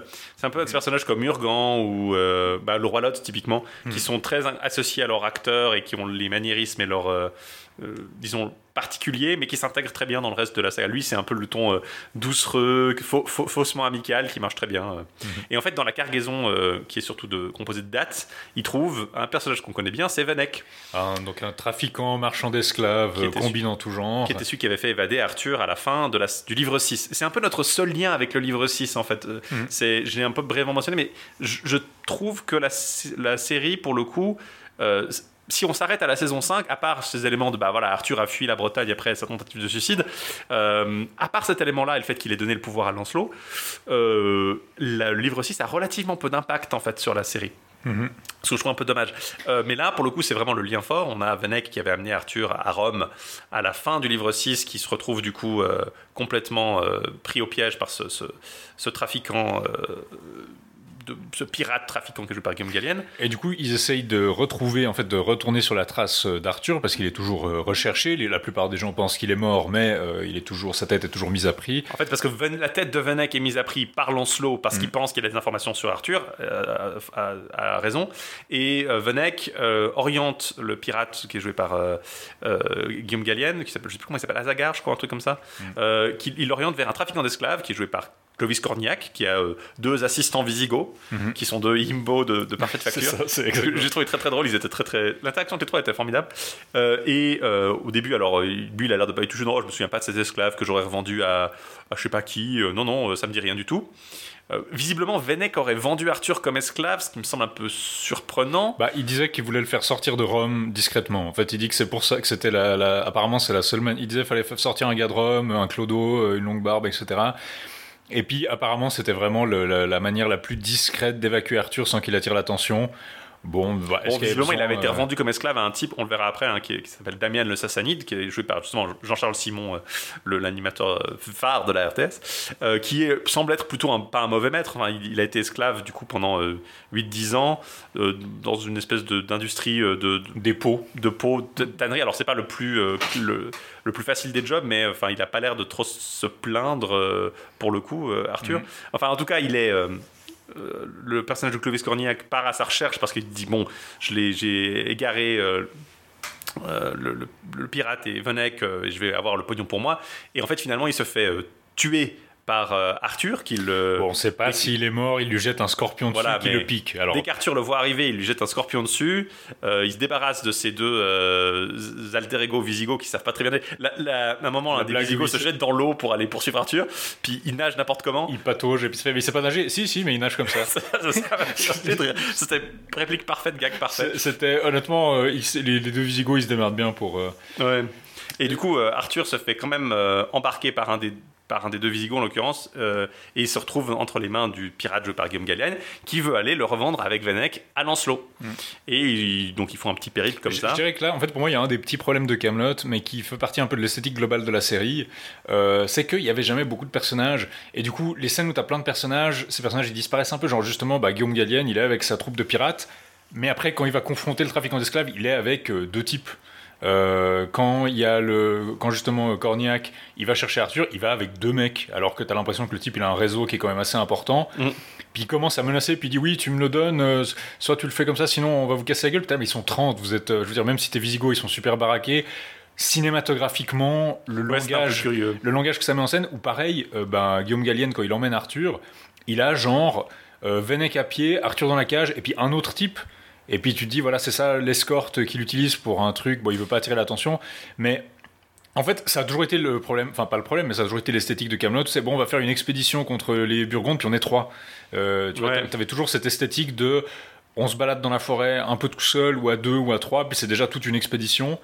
Et ils reprennent ça, mais sauf que là, comme ils ont plus de budget, t'as quand même des scènes où ils ont tout leur entourage, où ils sont avec, bah justement, il est sur son bateau, puis il a, euh, Ses pirates il a avec tous ses pirates avec lui. Donc ça, c'est une des tensions que je trouvais où tu avais le clash entre on peut se permettre des scènes où il y a plus de monde, et puis on revient à des scènes où bah en fait on est trois mecs dans la forêt, et puis Après, ça passe mieux dans la deuxième partie du film, où Pour- ils sont en résistance, mais là, effectivement, c'est un peu, un peu Pour curieux. moi, ça pose pas vraiment problème, parce que de toute façon, c'est le début, c'est l'introduction, etc. Mais en termes de langage cinématographique, où effectivement, tu te dis, bon, euh, euh, tu veux présenter ces personnages comme étant un minimum puissant, mais ils ont genre deux gardes du corps. Ouais, ils auraient pu avoir une équipée. Après, je comprends pourquoi on se retrouve avec ça, mais c'est juste, euh, justement, Ouais. quand Cornillac le menace, je me dis, bon, vous n'êtes pas vraiment supérieur en nombre, et puis euh, vous êtes très loin de chez vous. C'est plutôt eux qui ont l'avantage, en fait. Après, bon, voilà, c'est pas- Moi, ça m'a pas spécialement choqué, même si j'ai fait, effectivement, j'ai tigué quand Non, il dit on va vous casser la gueule. Ouais, vous êtes trois, mec. C'est un petit peu, bah, c'est un petit côté. Vous êtes trois, vous êtes sur un radeau, Ouais, ils sont c'est ça. tous sur Terre. Ils peuvent vous, ils peuvent vous. Typiquement, vous êtes battu par un type qui vous balance un scorpion dessus. Ouais. Je veux dire, ouais, c'est curieux quand même que, que vous soyez pas plus dégourdi que ça, quoi. Ouais, mais tu peux dire, oh, ils veulent pas attirer l'attention, etc. Mais c'est plus le côté où, en termes de langage cinématographique, tu un moment de Ouais. battement, mais après, c'est un petit peu cinémasines, quoi. C'est un petit peu genre, oh, là, ici, Ouais, là, ça, pas techniquement, une, ça. une. Mais bon, après, le reste euh, fait que Il- tout cet petit univers-là de, de- des pirates de mer Rouge est relativement bien campé. Et je trouve que c'est ironiquement plus de succès, comme par exemple tout ce que euh, Assier essayait de faire à Rome dans la saison 6, Mm. où j'ai toujours trouvé qu'il y avait un peu de peine. Ça, ça marchait parfois, les sénateurs, par exemple, étaient très bien, étaient très camelot. Autant les potes d'Arthur, je les ai toujours trouvés un peu moins. euh, Ça collait moins avec le reste. Là, pour le coup, euh, les trois personnages principaux qu'on voit, le, le Clovis Cornillac et ses deux Visigoths, bon, euh, le- pirate Asgalar ou Azalgor, ou, joué par Guillaume Gallienne, Guillaume Gallienne, on va l'appeler Guillaume Gallienne, et le perse Damien le Sassanide. Alors bon, tous très blancs hein, pour des personnages. Ouais, bon, d'accord. En mer Rouge, pourquoi pas. C'est. Ils, ils campent quand même un petit univers à part. Et ça marche tout de suite, comparé à la saison 6 de Camelot. Donc ça, c'était plutôt un bon point. Donc, ils traversent ils essayent de traverser apparemment la, Gaule avec son prisonnier dans sa petite cage qui a déjà parcouru une assez grande distance. Et puis, ils sont apparemment en, train d'arriver en Aquitaine quand ils tombent sur un péage. Euh, et puis, euh, le péagier se demande c'est quoi ce- cet équipage. Puis, dit, oh non, mais c'est juste un prisonnier. Et puis, euh, euh, et puis euh, du coup, Arthur dit Oh non, mais euh, je suis, il est en train de trafiquer des esclaves illégalement, il veut nous vendre en contrebande. Je suis, la je suis la propriété légitime de Damien le Sassanide et j'ai été honteusement extorqué. C'est ça qui m'a fait dire, ouais, il a, il a pas l'air d'être trop mal à sa place chez Puis, Damien le Sassanide en fait. Bah, en fait, il veut plus, il veut pas revenir à, Camelot, quoi. Il, il a accepté, il a fait le deuil de sa vie avant. Puis du coup, il y a cette scène que je trouvais honnêtement assez drôle où Vennec et puis Arthur font, commencent à chahuter pour que le péagier les arrête en chantant "Arrêtez-nous, péagier", etc. Péagier se demande ce que c'est, puis finalement Vennec euh, traite la duchesse d'Aquitaine de, de pute, et puis il se dit ah voilà, ils vont direct devant le duc d'Aquitaine. Et le Duc d'Aquitaine est évidemment très content parce qu'il il s'en fiche en fait de sa femme, le Duc d'Aquitaine. Sa femme veut lui traiter de gredine. Ah non, de pute. Bon, c'est la fameuse, c'est la fameuse misogynie Camelot. C'est pas vraiment de la misogynie parce que on est, on est méchant qu'avec des méchantes femmes. Et puis c'est ironique. Euh, c'est Antoine, c'est ironique. On, on va y revenir, hein, mais le, le- c'est un des problèmes principaux du film, à mon sens, c'est vraiment les personnages féminins de Camelot. Il y a deux trois personnages féminins qui sont relativement bien traités. Guenièvre, par exemple, est pas du tout de- dans ce rôle de cruche. Célie ou Flanagan, la sœur de Léodagon, on va y revenir, sont très bien. Mais euh, ouais, Mévanoui et puis les le traitement de Mévanoui et des autres et des, Oui, des- le même- d'Aquitaine, c'est un peu C'est le même qu'avant pratiquement. Ouais, c'est ça. Il y a- y des moments un peu plus cringe encore, hein, on va y venir. Mais, euh, mais la Duchesse d'Aquitaine jouée par Leila, euh, Leila Bekti, hein, je crois. euh, Ouais. euh, non, Géraldine Nakache, pardon, pas Leila Bekti. Euh, la Duchesse d'Aquitaine jouée par Géraldine Nakache, comme dans la saison 5, hein, qu'on retrouve avec Guy- Alain Chabat qui joue le Duc d'Aquitaine. Une dynamique qui- est très, très, qui est très drôle, hein, entre les deux. Puis le Duc d'Aquitaine qui, pour une raison qui m'échappe, au lieu de décider, simple... j'aurais trouvé plus rigolo qu'il fasse exécuter. Enfin, non, c'était peut-être plus drôle qu'il paye juste 2000 Ouais, c'est ça, il dit- sesterces ou 2000, Ah non, ouais. 2000 solidi. 2000, 1000, c'est- c'est- ah, Ah, Camelot. Assez bien trouvé d'ailleurs, parce qu'ils n'auraient pas payé en sesterces effectivement à l'époque, c'était Mm. le solidus qui était la monnaie principale en fin de l'Empire romain. Donc non, non, 2000 solidi pour, euh, pour récupérer, euh, Pour récupérer Arthur, Arthur. Qui, qui correspond apparemment à un quart de son trésor, euh, mais c'est le duc d'Aquitaine, bah voilà, Alain Chabat toujours aussi marrant. Il essaye de mettre Arthur euh, pour euh, de le faire laver, lui donner des vêtements, et de le mettre un peu sur le chemin d'aller reprendre la résistance parce que tout le monde a bien envie de se soulever un petit peu et qu'il re- redevienne le roi légitime. Arthur, ça l'intéresse pas. Euh, il récupère une armure qui apparemment euh, appartenait à, son père, Uther euh, Pendragon. Et le duc d'Aquitaine lui dit Bon, bah, je vais vous amener à l'est, puis vous, repartez à l'est, je fais votre guide. La nuit, quand ils font étape, Arthur se rend compte que, bah, en fait, on a l'air d'aller vers le nord en regardant les étoiles. Et quand il se réveille le lendemain, le duc d'Aquitaine n'est pas là. Il continue à marcher dans les bois et il tombe sur une espèce de table ronde en bois euh, qui. Enfin, la table ronde était déjà en bois. hein. oui, oui, mais qui est Une table ronde de briquet de broc, pour une- être une- on va dire une table ronde de froissartage, donc euh, une table ronde qu'on pourrait trouver euh, à un camp scout euh, sous un abri en carré militaire, avec des bâtons arrangés dessus, etc. Et autour de la table, il y a un feu au milieu de la table, et autour de la table, on trouve son neveu Gauvin, Lionel, le cousin de Lancelot, ainsi que deux, trois personnages. Enfin, et puis Bord surtout. Bort qui les rejoint par après. Ah oui, c'est vrai que Lionel est Il leur apporte le, goûter après. Ils sont éberlués de le voir. Ils se demandent ce qu'il fout là. Euh, il est arrivé en Gaune, apparemment. Ce qu'ils soupçonnaient en, regardant les, les étoiles et l'orientation par rapport à l'Aquitaine. Et euh, on lui présente, du coup. euh, alors d'abord, il est hyper revêche et il veut se barrer tout de suite. Et il leur dit de pas se faire d'espoir, etc. Donc, ça, c'est un peu le rôle d'Arthur tout le film, de refuser de devenir roi. Et euh, parce que bah, il y a un petit côté refusal of the call, mais en même temps, pour moi, c'est pas exactement un refusal of the call. euh, Parce que c'est la personnalité d'Arthur, c'est la personnalité d'Arthur, 5. puis c'est le problème, c'est ce qu'il avait déjà dans la saison 5 en fait. C'est ce qu'il voulait déjà dans la saison 5, il voulait pas revenir sur le trône. Finalement, ils, ils disent, euh, il dit voilà, non, puis il y a Bort qui- le ramène le goûter et qui s'évanouit en voyant Arthur. Et devant les remontrances d'Arthur, il se dit nous sommes pathétiques, notre table ronde est ridicule. Et puis Arthur est quand même touché, il dit non, la table ronde elle est pas pathétique, elle est quand même, elle est, Elle est noble, en fait. elle est humble, elle est faite en matériaux récupérés, elle est bricolée, mais elle est quand même faite pour que tout le monde soit, euh, qu'il n'y ait personne qui soit en bout de table dans un coin, que personne soit trop éloigné d'un autre. Donc la symbolique de la table ronde dont il avait déjà parlé dans la, dans la saison 5, en fait il avait son discours où il parlait de, de cette symbolique de- d'égalité autour de la table ronde. Et puis du coup, il, il- il s'assied quand même à la table, puis il dit bon allez-y, euh, présentez-vous. Et puis les personnages qu'on découvre, c'est un peu les personnages du endgame euh, arthurien. C'est-à-dire c'est des personnages qu'on voit généralement euh, associés à la mort d'Arthur et à la fin de la table ronde. Luquin le bouteiller, qui est les chansons d'Arthur. qui est là incarné par un, un jeune, un jeune, un des jeunes fils d'Arthur, d'Alexandre Astier, euh, je crois Ethan Astier ou un, un des deux fils, un des plus jeunes je- fils d'Arthur, qui doit l'air d'avoir genre 12-13 ans. Il y a aussi Girflet, qui est du coup, c'est lui le chevalier sèche, je crois. Euh, ou il me semble que c'est Lucan, le C'est chevalier Lucan, le sèche. chevalier sèche, puis tout d'un quoi, puis euh, ah mais c'est si si chevalier sèche, non mais chevalier quoi, non mais il est pas vraiment chevalier, non mais chevalier quoi, oui sèche, euh, mais pas sèche comme une saucisse sèche, euh, sèche euh, comme euh, comme euh, l'animal. Il y a Bédiver qui est extrêmement vieux.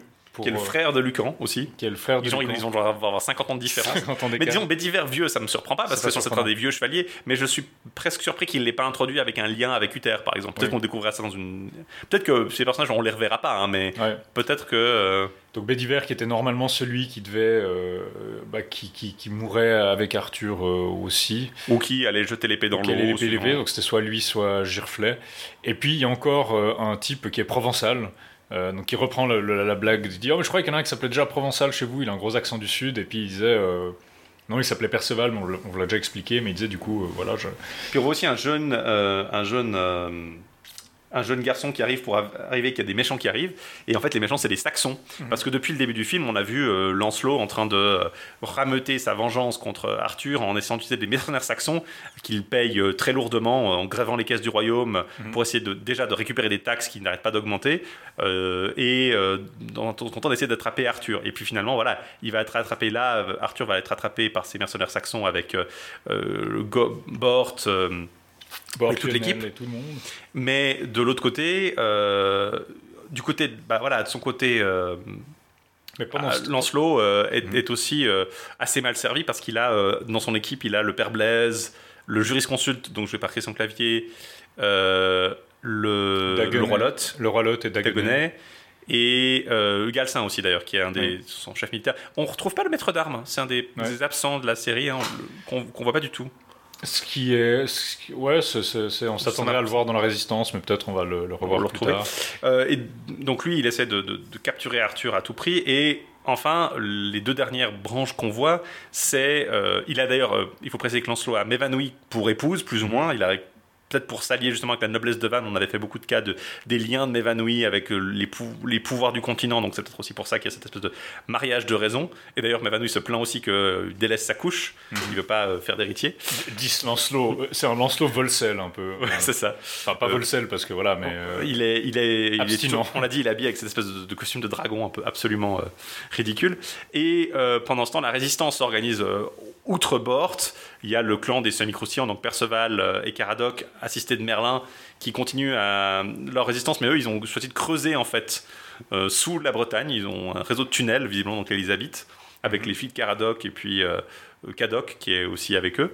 c'est- la stratégie du Hamas. un petit Voilà. peu. Euh, les- les- la résistance de Star Wars qui était inspirée par euh, les Viet Cong, bah là, c'est ce changement d'époque, ils sont inspirés par les tunnels du Hamas. Euh, ils sont en train de creuser, ils essaient de creuser sous Camelot, mais ils arrivent à rien parce que Merlin se plaint qu'il ne le laisse pas cartographier en fait. Mhm. Euh, et puis finalement, il y a encore notre dernier volet, c'est euh, En Carmélide. en Carmélide. On a euh, Célie qui, euh, faire qui a fait. On voit le château en fait de Léodagon et de Célie qui est assez joli finalement. Je- un des, des beaux, des beaux décors de la série, j'ai trouvé. Et euh, Léodagon, lui, a tout abandonné. Il a été démilitarisé de force par Lancelot, donc il se consacre son temps avec Calogrenant et un, un type qui s'appelle Maclou, dont il est suggéré qu'il est le fils de Calogrenant, si j'ai bien compris. Je crois qu'il l'appelle comme ça à un moment, ouais. qui n'est pas un personnage qu'on avait déjà vu. Je me serais attendu à voir Yvain là, mais comme on l'a dit, hein, Simon Astier est, un peu le grand absent de, de- de- du film. J'ai trouvé, le, le personnage d'Yvain n'est pas du tout dedans. Et ils sont sans Guenièvre, parce que Guenièvre est introuvable. Euh, personne ne sait où elle est, certains disent qu'elle est morte. Et ils reçoivent la visite en fait de la sœur de Léodagon qui s'appelle Franagan, euh, ou Fradagan, je ne sais, plus exactement son nom. euh, dans, dans le film, Elle est- son nom n'est même pas prononcé en fait dans la série, Ouais. qui dit qu'elle a vu dans, le, dans la bassine qui sert au bain de pied de son beau-père, elle a fait de l'hydromancie. Ah oui, ils ont Elias de Kelly Witch avec eux Oui. aussi d'ailleurs, qui est, qui est l'assistant maintenant de, de Célie visiblement. Et elle découvre que le, bah, le- dans sa bassine, elle a vu qu'Arthur était sur le chemin du retour, euh, et euh, ça ne mène un peu à rien en fait, le fait qu'elle ait vu qu'Arthur était de retour, parce que c'est pas comme s'ils allaient le chercher ou quoi que ce soit. Ils finissent un peu par tomber sur lui euh, Mhm. comme ça par hasard, mais au final, Non, ça permet de faire la transition, parce que justement, on a le- la vision, on a une espèce de zoom sur le fond du bassin qui enchaîne Mhm. sur Arthur dans, dans la geôle. Je crois qu'il est déjà dans la geôle, il est déjà en Hmm, captivité à ce moment-là. Non, il est dans, il est dans la geôle de- du pirate Oui. qui est en train d'être amené Voilà. Et puis, euh, Le dernier élément, en fait, parce que tout, tout s'alterne, le dernier élément qu'on a vu, c'est qu'Arthur, pendant tout ce temps, a des flashbacks. En fait, il se souvient de son enfance où il était avec la Légion dans un espèce de camp d'entraînement en Mauritanie, donc on a dit hein, en Algérie euh, actuelle, où il avait, euh, il faisait du drill de force avec ses, ses petits camarades. Je crois que le seul qu'on voit, c'est Papinus, donc le- l'espèce Ouais. de petit, le- le- le- littéralement le, Le souffre-douleur le de la de, de caserne dans la saison 6 qui est avec lui. Mais on peut su- supposer que les autres, c'est ses amis. euh, Manilus et les, et compagnie. Euh, et il est incarné, donc on l'a dit, hein, par le fils d'Alexandre Astier, euh, un, un des autres fils d'Alexandre Astier, qui joue pas trop mal. Réservoir inépuisable de fils d'Alexandre Astier. Et finalement, en fait, ce qui, ce qui se passe, c'est qu'il a euh, tout simplement un, un, un crush en fait sur une espèce de jeune fille berbère qui est censée être berbère, j'imagine. Euh, et tous les flashbacks l'amènent en fait à sa relation avec cette jeune fille, on- qu'on voit petit à petit évoluer. Et, on voit le dénouement juste à la fin, en fait. Ils vont les pieds et puis après il commence apparemment une, une relation avec elle dans le temps où il est, euh, où Voilà, il est stationné à cet endroit-là. Il Ah. doit avoir quoi, 14 ans, 15 ans, pas plus. 15 ans, ouais, par là. Euh, les- le dernier élément qu'on voit, c'est que le dernier endroit qu'on voit, on nous le dit pas encore, mais c'est les ruines euh, du, du château du roi Ban, euh, Mhm. donc euh, qui sont apparemment les terres d'origine de, de Lancelot, qui sont en ruine. Et ce qui colle, enfin ça on parlera un peu du lien à la légende arthurienne, où Lancelot a fait emprisonner Guenièvre. Donc il dit justement, Lancelot il interdit qu'on dise les noms d'Arthur et de Guenièvre, et euh, Mévanouille laisse entendre que voilà, il aime toujours Guenièvre et puis que c'est pour ça que leur couche est froide. Et il dit personne ne sait où elle est et personne ne saura jamais où elle est. Euh, personne ne sait où est Guenièvre et personne ne le saura jamais. Et c'était notamment sur les affiches de promotion du film, il y avait juste une, cette image de Lancelot avec cette citation de lui. Il y avait pour la promotion du film, ils ont fait des affiches avec un personnage et une réplique qui disait dans le Mhm. film. Et moi je m'attendais à ce que justement, en fait, ma première peur c'était qu'on voyait pas Arthur pendant 45 minutes. Ma deuxième peur c'était qu'on voyait pas Guenièvre pendant 45 minutes. Mhm. Ce qui aurait peut-être été plus intéressant en fait, ça aurait, pour moi ça aurait été un twist un peu plus intéressant que justement la quête de Guenièvre soit un peu plus qui ait un peu plus de mystère. Mm. En fait, on la voit immédiatement qu'elle est enfermée dans cette tour avec sa servante et que Lancelot, justement, ne veut pas la laisser euh, sortir. C'est exactement ce qui se passait dans la saison 4, quoi, quand il l'a enfermée euh, dans sa, la forêt. sa servante d'ailleurs, Nessa, qui était un personnage de la saison 4-5 aussi, qui est, euh, qui est formidable. euh, Le, le côté deadpan un peu euh, stupide qu'elle a est, est- est très drôle et ça, c'est une. Vraiment, j'étais content de la revoir euh, par rapport à la série. Et en fait, elle est retenue et euh, Lancelot suspecte qu'elle a une relation avec quelqu'un épistolaire euh, à travers des, des messages cachés dans des gâteaux. Mais il trouve pas les messages, donc il sait pas, il sait pas ce qu'il en ressort. On verra que c'est un élément. message, qui va mais apparemment, il a attrapé le, le coupable, puisqu'on le verra plus tard dans, la, dans, la, dans la prison. Ouais. Et il faut préciser aussi que pendant ce temps, euh, les paysans de Camelot, qui sont, euh, donc on a vu Repars, Getno et puis le, le personnage de François Morel, euh, qui s'appelle Belt, je crois, qui sont euh, oppressés par les Saxons, donc Sting et Jenny Beth, les, les chanteurs qui incarnent Orsa, on l'a vu, hein, l'un des deux Mhm. frères, et puis mais Wulfstan, on, Mhm. on reparlera peut-être un peu après, qui essaie de, de prélever des impôts, mais qui arrive seulement à récolter des, Une Des- des- des- des betteraves et des ouais, navets. ouais. et dans le même temps, alors ils sont censés être vraiment pauvres, mais d'un côté, le fils de Repars semble avoir assez d'argent pour se faire euh, pseudo-chevalier avec. Il est copain avec un type qui s'appelle Yagou, dont on ne sait pas grand chose, et un des fils de Lot, qui est selon les crédits Garrett, en fait, Mhm. qui. euh, on me dit, ouais, c'est le fils de Lot, et il, son- il trouve que son père est un traître, donc il, a, il refuse d'utiliser le sort que son père lui a appris, le sort de, de foudre que, que Mhm. maîtrise. Et en fait, le fils de Repars, qui n'a pas de nom, euh, est amoureux d'une des filles de hum, Caradoc, je sais pas si c'est Megan ou Meben, mais une des deux, euh, qui sont aussi jouées donc par les, les filles d'Alexandre Astier. Euh, et il veut demander à Caradoc la main de sa fille. Donc, il se retrouve en extérieur dans les ruines de la taverne. Le tavernier est, pote toujours avec. il, fait partie de la résistance avec Caradoc et, Perceval. Et en fait, ils se font arrêter parce que en allant pour, pour faire les, les fiers à bras, en allant voir Caradoc et Perceval, ils ont dit à tout le monde que ah, on va voir Caradoc et Perceval et on s'en fiche si illégal. Et du coup, ils se font attraper par les Saxons en même temps que euh, Arthur et toute l'équipe de Bort. Et tout ce beau monde se retrouve emprisonné dans les geôles de Camelot. Arthur dans une cage avec un, après avoir été poignardé par un des Saxons, donc il est, Il est blessé à il est l'épaule. blessé à l'épaule et il, saigne euh, assez lourdement. Et tout le monde se retrouve un peu dans les geôles, Perceval, Caradoc, les, les, filles euh, et, les, les- et, leurs, et leurs petits copains. Mévanouille essaie de faire sortir ses filles de la prison, mais ses filles refusent parce qu'elles elles ont été élevées dans la détestation de leur mère, visiblement. Euh, Perceval insulte Mévanouille pendant 5 minutes linéaires, à peu Comme d'habitude. Comme d'habitude. Euh, C'est marrant parce que Mévanouille, elle a un peu l'énergie d'un père divorcé, tu sais, le post-divorce dad, mais in- inversé, quoi, dans ce, Ouais. dans ce film. C'est assez, assez curieux. Euh, elle réussit pas à les faire sortir. Et puis finalement, euh, Merlin, qui a en l'absence de Perceval et Caradoc, a pris le pouvoir sur leur, leur résistance, est arrivé à leur faire cartographier un peu le terrain et va réussir à les faire arriver euh, sous euh, les jeux de Camelot et à évacuer tout le monde en fait. Donc Avant Bort d'ébou- et toute l'équipe. le tunnel. Euh, et ce, alors que Lancelot n'avait pas encore vraiment décidé quoi faire. Donc justement, il est dans cette espèce d'état de sidération qu'on lui dit qu'ils ont trouvé Arthur et qu'il est dans les geôles. Et puis qu'est-ce que vous voulez faire? L'exécuter, pas l'exécuter euh, Il tergiverse un peu. hein. Il tergiverse un peu. Et puis c'est Sting qui dit vous devriez le tuer parce que bah basiquement euh, il est plus populaire que vous. Et les- si les gens savent qu'il est là, ils vont se révolter. Et, Et c'est ce qui décide Lancelot à agir, mais c'est trop tard. Ils sont déjà partis.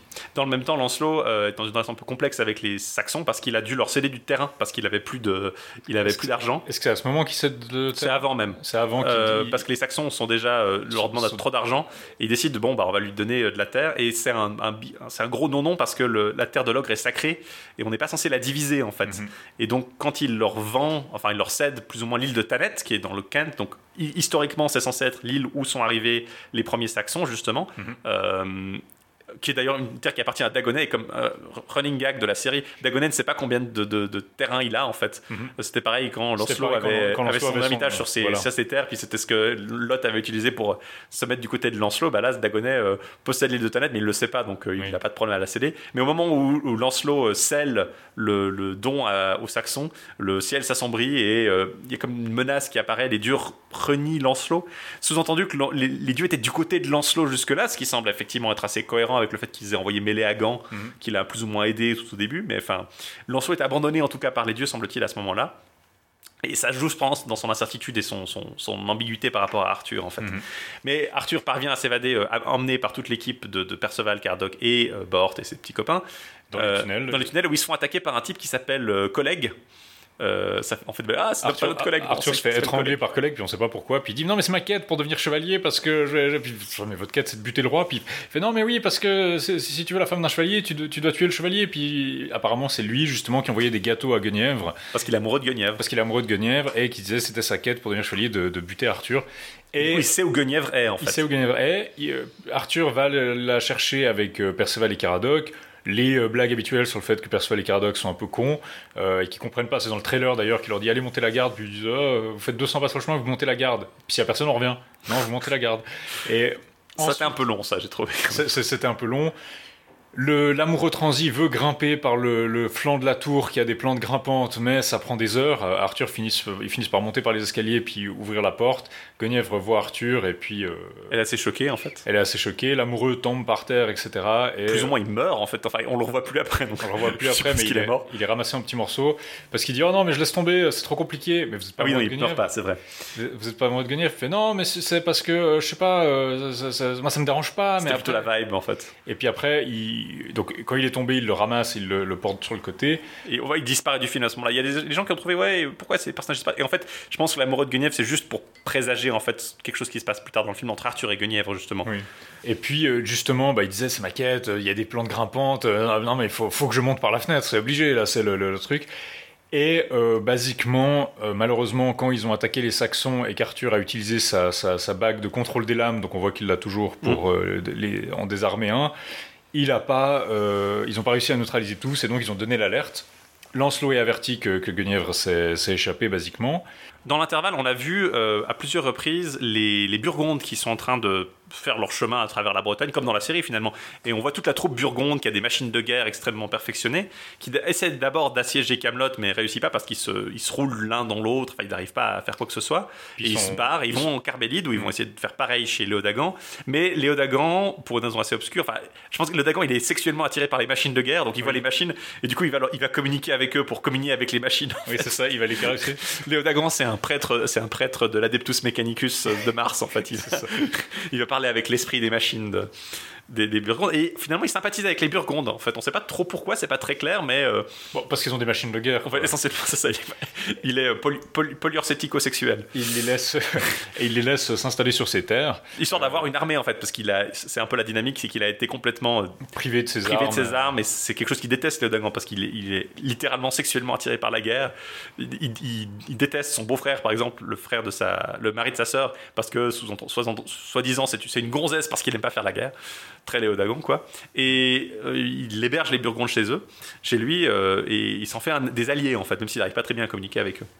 Dans l'intervalle, donc Lancelot euh, cherche toujours Arthur et, et Guenièvre, qui, eux, avec Perceval, Cardoc, et il récupère aussi Hervé Drinel, qui était dans, le, dans les geôles, visiblement. Ouais. Qui, et ils vont en fait récupérer la, la, et ils vont récupérer Excalibur en fait, ils vont sur le rocher. Et ça c'est un truc que j'ai pas compris. Il y a à aucun moment j'ai vraiment vu quelque chose qui me disait Arthur va vouloir aller récupérer Excalibur.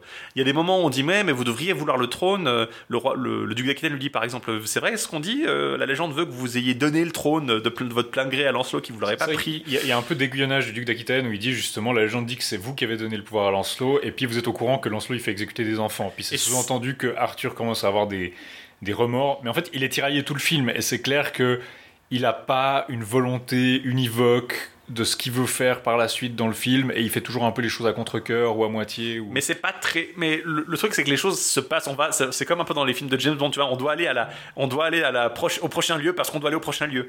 Et là, j'ai l'impression que l'arrivée à la. Enfin, c'est peut-être moi qui ai mal suivi, mais j'ai l'impression que c'était relativement mal expliqué ou mal motivé en fait. Je crois qu'il y a une scène qui essaye de l'expliquer, c'est justement Hervé Drinel quand, il, quand on le voit dans les tunnels. C'est quelqu'un a dit ouais mais on a même plus euh, pour le faire la résistance on a même plus d'épée. Puis Hervé Drinel qui sait moi je sais où trouver une épée. Et il y a cette idée que Ah, c'est vrai qu'il s'est. Bah ouais, C'est vrai, il est un peu débile, donc euh, il va dire le truc le plus simple, puis il se dit ouais, pourquoi pas aller récupérer Excalibur. aller récupérer Excalibur vu qu'il y a plus apparemment il y a pas d'épée dans le pays ça peut être pratique. Bon, euh, Cela dit, Arthur se balade avec deux épées euh, pendant tout le film, qu'il utilise d'ailleurs pas, mais il a deux glaives euh, à la ceinture, Ouais. qu'il n'utilise jamais. Je sais pas, euh, j'ai trouvé un peu difficile. Le fait, en fait, que la scène à la table ronde où il est, à la, pseudo table ronde de Bort, où il est un peu euh, négatif par rapport au. D'ailleurs, on ne revoit plus hein, les chevaliers après les, jo- Ouais. les jolis. J'imagine qu'ils sont censés aller faire euh, copain-copain avec Perceval et Caradoc et, et qui restent un peu dans Non, le- mais je suis d'accord, c'est un des problèmes du film, un peu le fait que, à la fois pour être digeste de façon. en fait, basiquement, Arthur est dans le même état, Arthur et Lancelot sont dans le même état que dans la saison 5, euh, ou, dans- ou à la fin de la saison 6, l'épisode final. Il y a, y a pas, il y a en fait une rupture un peu entre la fin de la saison 6. On voit Arthur à Rome qui voit la robe d'Aconia, puis qui est un peu revivifié par ça, puis qui se met à faire des, des katas de, d'épée- épée. d'épée avec son bout de bois En se souvenant de sa jeunesse. en se souvenant de sa jeunesse avec Excalibur. Et puis bientôt, Arthur sera de nouveau un héros. Puis la vibe, c'est OK, on va commencer le film avec Arthur, Arthur qui veut aller récupérer l'épée. qui, a, qui, a, qui a retrouvé sa volonté de vivre et tout. Et en fait, non, on, on revient au même état où Arthur a toujours une pulsion suicidaire ou simplement de, il est resté esclave pendant 8 ans euh, en Orient et apparemment il veut y Il retourner. est plus suicidaire, moins suicidaire en tout cas tant qu'il est dans sa vie d'esclave. Après, il le redevient un petit peu quand il redevient euh, Ouais. Euh, Arthur de Bretagne, en fait, ironiquement. C'est- il, a, il, a une, il a clairement une pulsion de mort euh, là-dedans. Voilà, mais c'est- c'est ce que je. disons, Donc, mais je suis c'est assez d'accord, a logique pas, euh, qu'il aille récupérer Excalibur pour se battre contre Lancelot. Ça, c'est assez clair, d'autant qu'on insiste beaucoup sur le fait que bah, Lancelot n'est pas vraiment le roi parce qu'il n'a pas tiré l'épée du rocher. Et le fait de voir, justement, il va voir l'épée, il voit les 10 heures de bonne aventure, l'industrie autour de. C'est c'est un peu. Ça fait un peu. euh, hein, méta, hein, il, a des, il y a des statues et des, des, Oui, des des gens qui des répliques d'Excalibur, mais c'est pas très profond. Des compteurs, des diseurs de bonne aventure, des gens qui votent des, ouais, des Excalibur miniatures. Et la euh, Dame du Lac qui est là, euh, qui la, semble l'attendre et puis qui le tacle et qui le tabasse parce que. qui, qui le tabasse parce qu'il faut qu'il Il ait a récupéré abandonné. l'épée. Et finalement, il décide d'aller, bon, bah voilà, on va aller récupérer l'épée. Et c'est logique, il y a les éléments qui l'amènent à ça, disons le, le fait d'avoir vu la nouvelle table ronde avec les enfants, le fait d'apprendre que Lancelot, bah voilà, est un dangereux sanguinaire qui tue des enfants dans sa quête horrible pour Arthur. Ça le justifie qu'il veut récupérer l'épée pour aller mettre fin justement à la règne de Lancelot, mais c'est jamais explicitement détaillé ou justifié en fait. Et je pense pas qu'il y ait besoin qu'ils le disent, mais que ce soit mieux amené, ça serait quand même pas mal quoi. Et Ouais. peut-être c'est quelque chose qui manque justement à cause des coupes que, que a fait dans le film. Non, ok, un moment où on se dit, ok, peut-être que Arthur a envie. euh, Il faudrait qu'Arthur le dise, je veux aller retirer l'épée. Et- ou euh, juste, ouais, ouais, je sais pas s'il y a besoin que ce soit aussi explicite, mais qu'on voie un changement de cœur de ça. Voilà, et on pas. voit pas vraiment en fait. Et, finalement, il décide d'aller récupérer l'épée, donc. Et il rencontre, alors là c'est très arthurien, donc le fait de découvrir que les personnages qu'on connaît ont des frères et des sœurs qu'on connaissait pas, euh, il y avait Léodagan déjà, là on découvre un frère de Perceval, Lamorac, qui euh, justement est en train de monter la garde avec une troupe de soldats auprès euh, de l'épée, et il interdit justement euh, aux gens de s'en approcher. il- il est avec Urgan, le pirate, Mm. l'homme goujon, L'homme goujon, ouais. qui, avait, qui, qui était présent dans les saisons. Pas mal dans la saison 6, on l'avait vu détrousser pas mal de monde, notamment Borg, je crois. Mhm. Euh, et en fait, ironiquement, le. Ouais, j'ai pas très bien compris s'ils étaient juste là pour monter la garde ou s'ils avaient été recrutés par Lancelot, c'était pas très clair. Je crois qu'ils sont là pour empêcher les gens d'accéder à l'épée, donc a priori c'est Lancelot. Et puis justement ils disent mais s'il y a que l'élu qui peut la retirer, euh, pourquoi vous montez la garde? Bah c'est au cas où il y a quelqu'un qui est pas l'élu mais qui arrive quand même à la retirer à force. Et du coup Perceval s'énerve contre son frère, euh, il dit c'est un gland, etc. Et il dit bah on va on va on va jouer un- une partie de rebrol et puis euh, et puis euh, partie de rebrol en trois manches. Et, c'est le gagnant qui peut. euh, Qui- Si on gagne, on a le droit d'essayer de retirer l'épée. Si on gagne, on essaie de résister l'épée. Et puis il dit si vous, vous perdez, vous devez aller, chez- vous devez retourner chez mamie et puis dire que vous avez perdu comme un gros nul. Et puis justement, la braque, il a, vous pensez pas ce que vous disiez. Et puis ils, ils organisent un jeu du Pays de Galles incompréhensible. Mais du coup, il y a, et puis donc Perceval il l'explique voilà. Comme d'habitude, on comprend pas les règles. Les gens, ils se mettent autour. Les soldats de, de la Morac, apparemment, ils comprennent le jeu un peu par cœur avec des épis. Mais il y en a qui jouent du côté de lance d'Arthur, j'ai pas très bien compris. Non, c'est- très peu clair. C'est- Finalement, Arthur gagne en fait en mettant un. un- C'est je crois que c'est Guenièvre qui Ah met non, un- c'est truc du lac qui met un coup dans les parties dans Enfin, des- il- et ouais. puis c'est une figure qui fait qu'ils ont gagné moi j'aime bien le côté genre euh, mais ça joue avec une balle vous voulez une balle? Mais c'est pas important c'est les points qui sont importants bon on peut vous donner une balle Ouais, c'était bon, c'était très jeu du Pays de Galles. Mais ça marchait bien là pour le coup. Le, le running gag marchait bien. Le fait de le voir jouer comme ça, c'était assez. euh, ça, ça ça a changé un peu le puis du coup Puis la dynamique entre la Morac et, et- et Perceval est très drôle aussi. hein. oui ils arrivent à À gagner donc. à gagner et puis Arthur peut prendre l'épée elle s'allume il arrive à l'enlever mais les flammes s'éteignent juste après donc c'est un petit peu euh, Ça, j'ai pas bien compris en fait. Est-ce qu'il a vraiment pas encore. Est-ce que c'est parce qu'il a pas encore retrouvé son mojo? Il a pu. Il est sur le chemin, mais elle est pas encore là. Bah, il le sait pas. C'est en fait, il sait pas comment interpréter signe. D'ailleurs, la scène se finit avec lui qui hausse un peu les bras, genre, euh, Bon, il l'a quand même quoi. J'ai réussi à enlever l'épée, mais euh, apparemment, elle a perdu ses pouvoirs. Et c'est quelque chose que Lancelot entend. Apparemment, la rumeur veut que l'épée ait perdu ses pouvoirs. Mhm. Euh, donc. C'est pas clair, mais le peuple se prosterne à moitié devant lui, donc ça c'est la scène classique à la Excalibur de Bormann, mais est un peu interloqué parce qu'apparemment, ouais, elle est plus en feu. Et du coup, il, après avoir récupéré l'épée, il se dirige justement vers la Carmélide où ils vont euh, rester avec euh, Célie et Léodagon. Et là, nous, on voit pas les retrouvailles. C'est un truc que j'ai trouvé un peu dommage. On, on les voit direct dans la tente avec le roi Burgonde et En train les- de bouffer, en train de bouffer avec Léodagon. Bon, pourquoi pas faire assez vite Et c'est là que euh, Léodagon explique, à, enfin, ils expliquent à Arthur que finalement les Burgondes sont complètement cons, ils arrivent à rien. Mais ils font de la bonne musique quand même. Ils font de la bonne musique. Il y a une scène où en fait Ar- Arthur est sur le point de sortir de la tente, et puis il y a justement euh, Maclo. Maclou qui lui dit ah ils sont cons mais quand même ils font de la bonne musique et il y avait eu une scène précédemment dans les flashbacks euh, de, en Mauritanie où on voit euh, on voit en fait euh, Arthur qui font ils font des exercices de de, de drill avec des de pylônes. drill avec des pylônes position 1 position 2 euh, ex- position 6 où ils enchaînent tous en, En et- rythme. et puis il y a leur instructeur qui dit la guerre c'est de la musique. Et puis donc ça va être la c'est un peu un des fils rouges justement ce rôle de la musique où en fait Arthur va se dire peut-être que la- s'ils sont bons en musique c'est une manière de par le rythme les aider. Ce que je trouve intéressant parce que c'est clairement une espèce de fil rouge dans l'œuvre d'Astier en général, c'est son spectacle Le sur rythme, Bach, la musique, euh, arriver à mettre des gens ensemble et, en fait. et sa passion pour la musique euh, plus générale? Donc moi j'ai plutôt bien aimé cette espèce de fil rouge. Ça aurait pu mériter d'être plus de consistance et peut-être plus de lien, par exemple, avec la table ronde, avec le fait de jouer ensemble, Je sais mais c'était un peu superficiel Je trouve que ça, ça, ça va assez bien dans ce genre de, de petites... euh, Après, c'est surtout fonctionnel, quoi. Le seul but, C'est de parvenir à utiliser les burgondes pour battre les. C'est le côté George Lucas, euh, it rhymes, ça, ça rime, il y a des petites répétitions comme ça. Et euh, en fait, Guenièvre est en train de partir, et elle a mis une cape, et puis il dit, mais vous êtes en train de vous barrer, puis elle dit, bah, je retourne à la forteresse de Lance. Si je vous dis ce que je vais faire, vous allez gueuler, puis il dit, non, je m'en fous.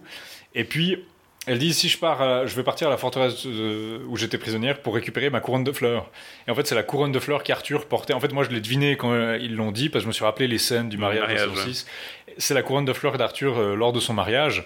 Euh, bon, elle ressemblait pas vraiment, mais bon, ça c'est peut-être ma mémoire qui. qui- qui- Et, et du coup, elle dit c'est un porte-bonheur et il vous, il vous assure la, la sérénité et la sécurité. Puis elle veut le, aller le rechercher. Puis elle, elle en démord pas. Et Arthur dit bon, laissez-moi le temps de passer une petite laine et puis on y va. Et je crois que en fait, ça c'est une des scènes qui marche le mieux dans le fait de montrer pourquoi Arthur est motivé à faire des choses. Mhm. Parce qu'il arrête pas de dire qu'il s'en fout, mais clairement c'est pas vrai. Ouais. Clairement, euh, Le fait va- d'avoir retrouvé d'abord Bort, puis Mm. ensuite Guenièvre, euh, enfin d'abord Bort, puis ensuite Perceval et Caradoc, puis ensuite Guenièvre. Il, il retombe en fait dans leur relation avec eux en fait, et mais d'un con Il plus sent- compréhensif. Il est tout de il, suite il plus. sent pas de les laisser tomber en fait. Voilà, et surtout, il est plus, il est pas antagoniste avec eux-mêmes, avec Perceval et Caradoc quand ils sont complètement débiles avec le, aller monter la garde. Il est beaucoup moins, voilà, il est pas aussi abrupt avec eux qu'il aurait pu l'être avant. Et pareil avec Guenièvre d'ailleurs, il est beaucoup plus low stakes en fait. Mm. Et donc ils vont à la tour. Et là, je me suis dit, on avait mentionné, euh, la servante Nessa avait mentionné que la tour était hantée euh, quand on était, quand ils étaient allés euh, pour récupérer Guenièvre la première fois. Je me suis dit, ah, on va voir un fantôme, un truc comme ça. Mais non, ce qui se passe, c'est que Guenièvre monte toute seule, puis Arthur décide de d'escalader comme voulait le faire le, le prétendant de Guenièvre. Et il monte la tour, il escalade la tour, et il retrouve Guenièvre qui porte la couronne de fleurs, et ils s'embrassent en fait. Mhm. Et c'est vraiment la première fois qu'on les voit euh, Et puis avoir une relation amoureuse. fondu au noir. Et, et je me suis demandé justement si c'était pas là justement qu'on allait voir. Voilà, le- Est-ce que Arthur va concevoir un héritier ou quelque chose comme ça euh, à ce moment-là? Je sais pas. Il y a, en fait, quand il était au pied de la tour, il avait encore un flashback de Mauritanie où il voyait sa relation avec, euh, comment elle s'appelle, Shedda. Shedda, euh, voilà, la, jeune fille. euh, Et du coup, il, il- où il s'évadait la nuit pour aller voilà, la, la retrouver. Oui. Puis du coup, il est un peu repris de cette espèce de fougue amoureuse où il grimpe au mur et puis il arrive à la fenêtre finalement. Euh, moi, je trouvais pas trop mal en fait comme, comme progression. Justement, dans la relation avec Guenièvre, je trouvais que la progression était plus naturelle que bah, dans la relation avec, comme tu disais, avec l'épée, Mhm. euh, où ça aurait pu mériter d'avoir quelque chose de plus organique comme ça. non, là, c'était. Ouais, Guenièvre, ça marchait très bien. Il n'y a pas besoin que ce soit dit plus explicitement que ça. Par contre, ce que ça souligne pour moi, c'est le gros problème en fait de- du film et de sa relation avec la saison 6. C'est le personnage d'Aconia en fait dans la saison Ouais. 6, qui est sa femme, qu'il épouse alors qu'elle, elle est mariée à un, un général, bro- un général romain. Et après, à la fin, euh, elle lui fait promettre que voilà, il pourra aller se marier avec Guenièvre, mais ce sera un faux mariage et il pourra jamais euh, coucher avec elle. Il pourra avoir toutes les maîtresses qu'il voudra, mais ce mariage-là, il, sera, il, le- il devra le respecter, ce sera pas un vrai mariage. Et puis finalement, à la fin de la saison 6, est-ce qu'il a été libéré de ça en retournant à Rome? Ou est-ce que c'est le fait qu'elle soit peut-être morte entre deux Je sais pas très bien, mais Ouais. c'est pas du tout développé. Alors je comprends qu'il ne veuille pas forcément le faire dans le film parce que ça serait un peu trop lourd d'avoir cet élément de, la de continuité de la saison 6. Et à la place, il y a l'aventure avec Sheda, justement, en Mauritanie, qui Oui, remplace un peu ça. Mais d'un côté, voilà, c'était comme un marqueur lourd de sa relation avec Guenièvre. Ça expliquait beaucoup de choses sur sa relation avec Guenièvre. Et là, c'est totalement évacué, en fait. Et j'ai trouvé un peu ça dommage, en fait. Est-ce que ça va être exploré dans la saison 2-3 Moi, j'espère pas parce que j'avoue que c'est pas une partie qui me passionnait. C'est vrai qu'il y avait le... j'ai trouvé- toujours trouvé ça un peu bête en fait. Il y a le, cet dra- élément-là. le, le drame psychosexuel de la saison 6 où on apprend que Arthur a des problèmes d'érection, bon, euh, puis qu'il aime les femmes d'âge mûr, bon, d'accord. euh, et puis là, c'est le drame psychosexuel adolescent d'une de ses premières relations que je trouve presque plus, peut-être pas intéressant, mais qui donne une texture et une couleur un peu plus nostalgique et intéressante euh, à, à l'histoire. Disons s'il n'y avait pas l'élément d'Aconia et que euh, Arthur avait juste refusé de coucher avec Guenièvre pour des raisons X, Y, Z, Ouais. pourquoi pas? Mais là, ça, disons, ça, me- ça me surprend un peu que ça n'a pas du tout été même évoqué. Euh, ou que Arthur ait dit qu'il y ait peut-être un élément avec ça. Je sais pas. Je comprends pourquoi, disons. Ça, serait, ça aurait été lourd Moi- et moi, niveau de la continuité, j'ai ça aurait été toujours- problématique. Mais J'en ai déjà parlé dans notre épisode sur la saison 6, mais pour moi, le gros problème, c'est qu'à la base, Arthur, il couche pas avec Guenièvre, parce que la blague de la série, c'est qu'elle est moche et conne, et puis euh, c'est ça, c'est pour ça qu'il couche pas avec. Et puis après, en fait, non, il y a une raison super profonde euh, dans le flashback de la saison 6. Pour moi, ça apportait rien, et c'était pas si intéressant que ça. voilà. Donc, pour moi, ça me, moi, ça me gêne pas si on l'explore plus du tout, mais peut-être que ça va... Qui sait D'autant qu'il dit à un moment, j'ai plus de femme, j'ai pas de femme. Il, Ouais. il estime clairement qu'il est mort, enfin qu'il a. Peut-être que justement il y a cet élément, voilà, j'ai laissé derrière tout, y compris ça, donc je peux euh, maintenant euh, retrouver ma relation avec Guenièvre normalement, comme, une- comme deux amoureux en fait, je sais pas. Mais voilà, euh, c'est vrai que dans le même temps, il y a sa relation avec Sheda qui, je pense, est censée être parallèle avec celle avec Guenièvre en fait. Euh, Sheda est un peu plus ou moins. On sait pas très bien, c'est pas très clair qui elle est et quelle est sa relation avec sa gardienne, qui s'appelle Fouraja, qui est une espèce de noble mauritanienne, si j'ai bien compris, qui est sympathique avec les enfants soldats euh, romains dont fait partie Arthur. En leur apportant un goûter, ce qui est Voilà. d'ailleurs un des thèmes du, du film. Il y a Les beaucoup gens de qui, goûters. il y a beaucoup de goûters dans ce film, on organise des goûters. Ce mais qui, ce qui- semble. qui, d'ailleurs, parenthèse, rejoint assez bien ma théorie sur le, que j'avais mentionné que Camelot était étrangement scout compatible. Alors le fait d'organiser des goûters pour des adolescents et le fait qu'on ait officiellement un totem de chevalier à la table ronde, le chevalier sèche où il y a, je crois, Bord Il y avait qui déjà le chevalier au lion, hein. Oui, mais Bord dit explicitement vous auriez pu choisir un meilleur totem, ce qui est absolument anachronique parce que le thème, Le, le, totem, c'est évidemment nord-américain. le, le mot devrait pas exister. Mais donc euh, sc- scout Camelot euh, confirmed. Ouais, la théorie, connexion est euh. confirmée. Non, mais du coup, ouais, le- dans les flashbacks, Foraja semble retenir euh, Sheda plus ou moins prisonnière, ou en tout cas elle la bat, parce qu'elle a des blessures. J'ai vu certains des gens sur internet qui disaient Ah, en fait, Sheda elle a la syphilis, et puis c'est pour ça qu'Arthur il est infécond, puis c'est- n'importe quoi. Ça, ça peut pas. Ils l'ont interprété comme ça. Ça, ça me semble absolument ridicule, d'autant que Bah. Arthur est censé concevoir un enfant à un moment donné, et c'est un des autres des éléments que, Qui m'a surpris qu'on- pas revenu. de la saison 6, c'est Anna en fait, la présence d'Anna de Tintagel, et le fait qu'elle avait dit ah, vous y viendrez concevoir un, un enfant avec votre sœur. Assez curieux quoi, comme euh, est-ce qu'ils vont réexplorer ça? Il y a un moment un gamin dont on dit pas le nom qui est présent à la table ronde, qui ressemble à Arthur parce que c'est aussi un des fils d'Alexandre Astier du coup, qui est présent à la table ronde de Camelot, le petit garçon qui euh, Est-ce que est-ce que c'est Mordred? Je sais que pas c'est si c'est mentionné. dans. J'ai pas vu le générique, donc je sais pas si c'est. il est pas nommé je crois. Et donc ça, c'est vrai que justement, on voit les flashbacks en Mauritanie, on voit sa relation où il voit qu'elle a une marque à l'épaule. C'est vrai que quand j'ai vu la marque, je me suis demandé est-ce qu'elle est battue ou bien est-ce que c'était une marque d'une maladie ou la lèpre, chose. je suppose la lèpre ou quelque chose comme ça, mais non, je pense que c'est juste qu'elle est battue en fait. Du coup, c'est ça. Bon, c'est pas forcément interprétatif. Plus tard, il la revoit quand il vient la voir un peu euh, secrètement. Elle est enfermée dans une espèce de cagibi et euh, elle est en train de pisser le sang un peu de partout et il se fait chasser par euh, Fouraja avec un bâton. Et puis, justement, le, le dernier flashback, ça va être. euh, On va- on- on on s'approche de la fin du film et il va y avoir un dernier flashback qui va- où on se dit où est-ce que ça va. Et en fait, je pense que pour moi, j'avais déjà dit pour la saison 6, chaque fois que je la regardais, je me disais qu'est-ce que ça apporte? Et puis en fait, ce que ça apporte vraiment à la fin, c'est la fin de la saison 6. On se dit en fait, oui, ça parle de, de- du suicide d'Arthur. En fait, c'est ça qui est un peu le qui vient nouer tous les fils de l'histoire à la fin, c'est cette pulsion suicidaire. Là, ça pose justement, comme tu, tu le disais par ailleurs, ça, ça- on- ce flashback, en fait, il superpose sa relation justement avec, euh, avec Guenièvre, c'est-à-dire de- de- une personne qu'il qu'il aime ou qu'il a aimé, qui est captive de quelqu'un d'autre, et puis euh, ce à quoi ça peut le conduire. Et c'est ça qu'il. Si, c'est pareil, effectivement, la saison 5. si tu demandes justement qu'est-ce qui le pousse à porte- enlever l'épée, en fait, j'ai l'impression que c'est ça, c'est le fait que. De il- vouloir aller secourir Guenièvre. en il fait. apprend que Guenièvre est en danger par sa faute et il sent qu'il a une dette euh, à son égard. Ça me semble être le plus proche, effectivement. Après, il y a aussi le fait que euh, la saison 6 explorait le fait que Ar- bah, la raison du suicide d'Arthur et la raison de son manque de, de motivation à la fin, c'est que voilà, dans tout ça, il a. Il est devenu roi de Bretagne, mais en, en devant abandonner tout ce qui faisait partie euh, de sa vie avant, de ses amis. Il a tout sacrifié pour devenir roi de Bretagne. Ça n'a mené à rien. Il n'a même pas de descendance, il a rien, il est isolé. Ouais. Et c'est pour ça qu'il se suicide. Et là, de nouveau, ça montre aussi peut-être ses désirs de, de retrouver quelque chose, de reconstruire quelque chose en fait. Qui peut, je sais pas. Mais en tout cas, effectivement, le, le, le- je trouve que la- les flashbacks en Mauritanie se suffisent à eux-mêmes en fait. Et ils sont pas nécessairement, même si ça peut paraître incongru vu qu'on avait déjà tous ces, sur- ces souvenirs romains en saison 6, ça remplace ça assez efficacement Oui. sans alourdir la continuité trop en fait. Euh, du coup, à la fin, On, arrive un peu à la fin, à la fin du film en fait et ça, ça, ça se précipite assez vite avec l'équilibre- la troupe burgonde qui a donc retrouvé un équilibre et qui maintenant euh, peut manœuvrer ses engins de guerre grâce à la musique Euh, ils vont assiéger euh, Camelot pendant que Caradoc, Perceval et Merlin vont essayer de, de, de- d'effondrer de le- saper, en fait, de, de saper le château en effondrant les murs depuis en dessous. pendant ce temps, euh, au début, bah, Lancelot et ses hommes sont tout à fait ah, regardez les, les Burgondes essayer encore. Puis finalement, ils se rendent compte que les Burgondes, bah, maintenant, ça marche. Ils essaient de s'échapper en utilisant le passage secret dans la salle du trône. Et au moment où ils l'ouvrent, euh, Arthur s'est déjà introduit dedans.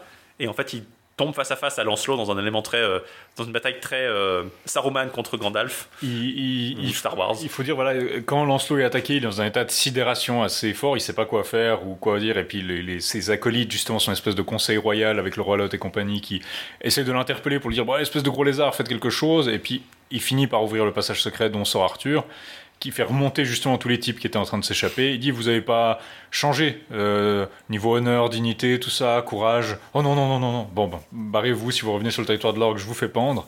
Et en fait, c'est un peu le problème de ce film, c'est voilà, les gens ont pas changé.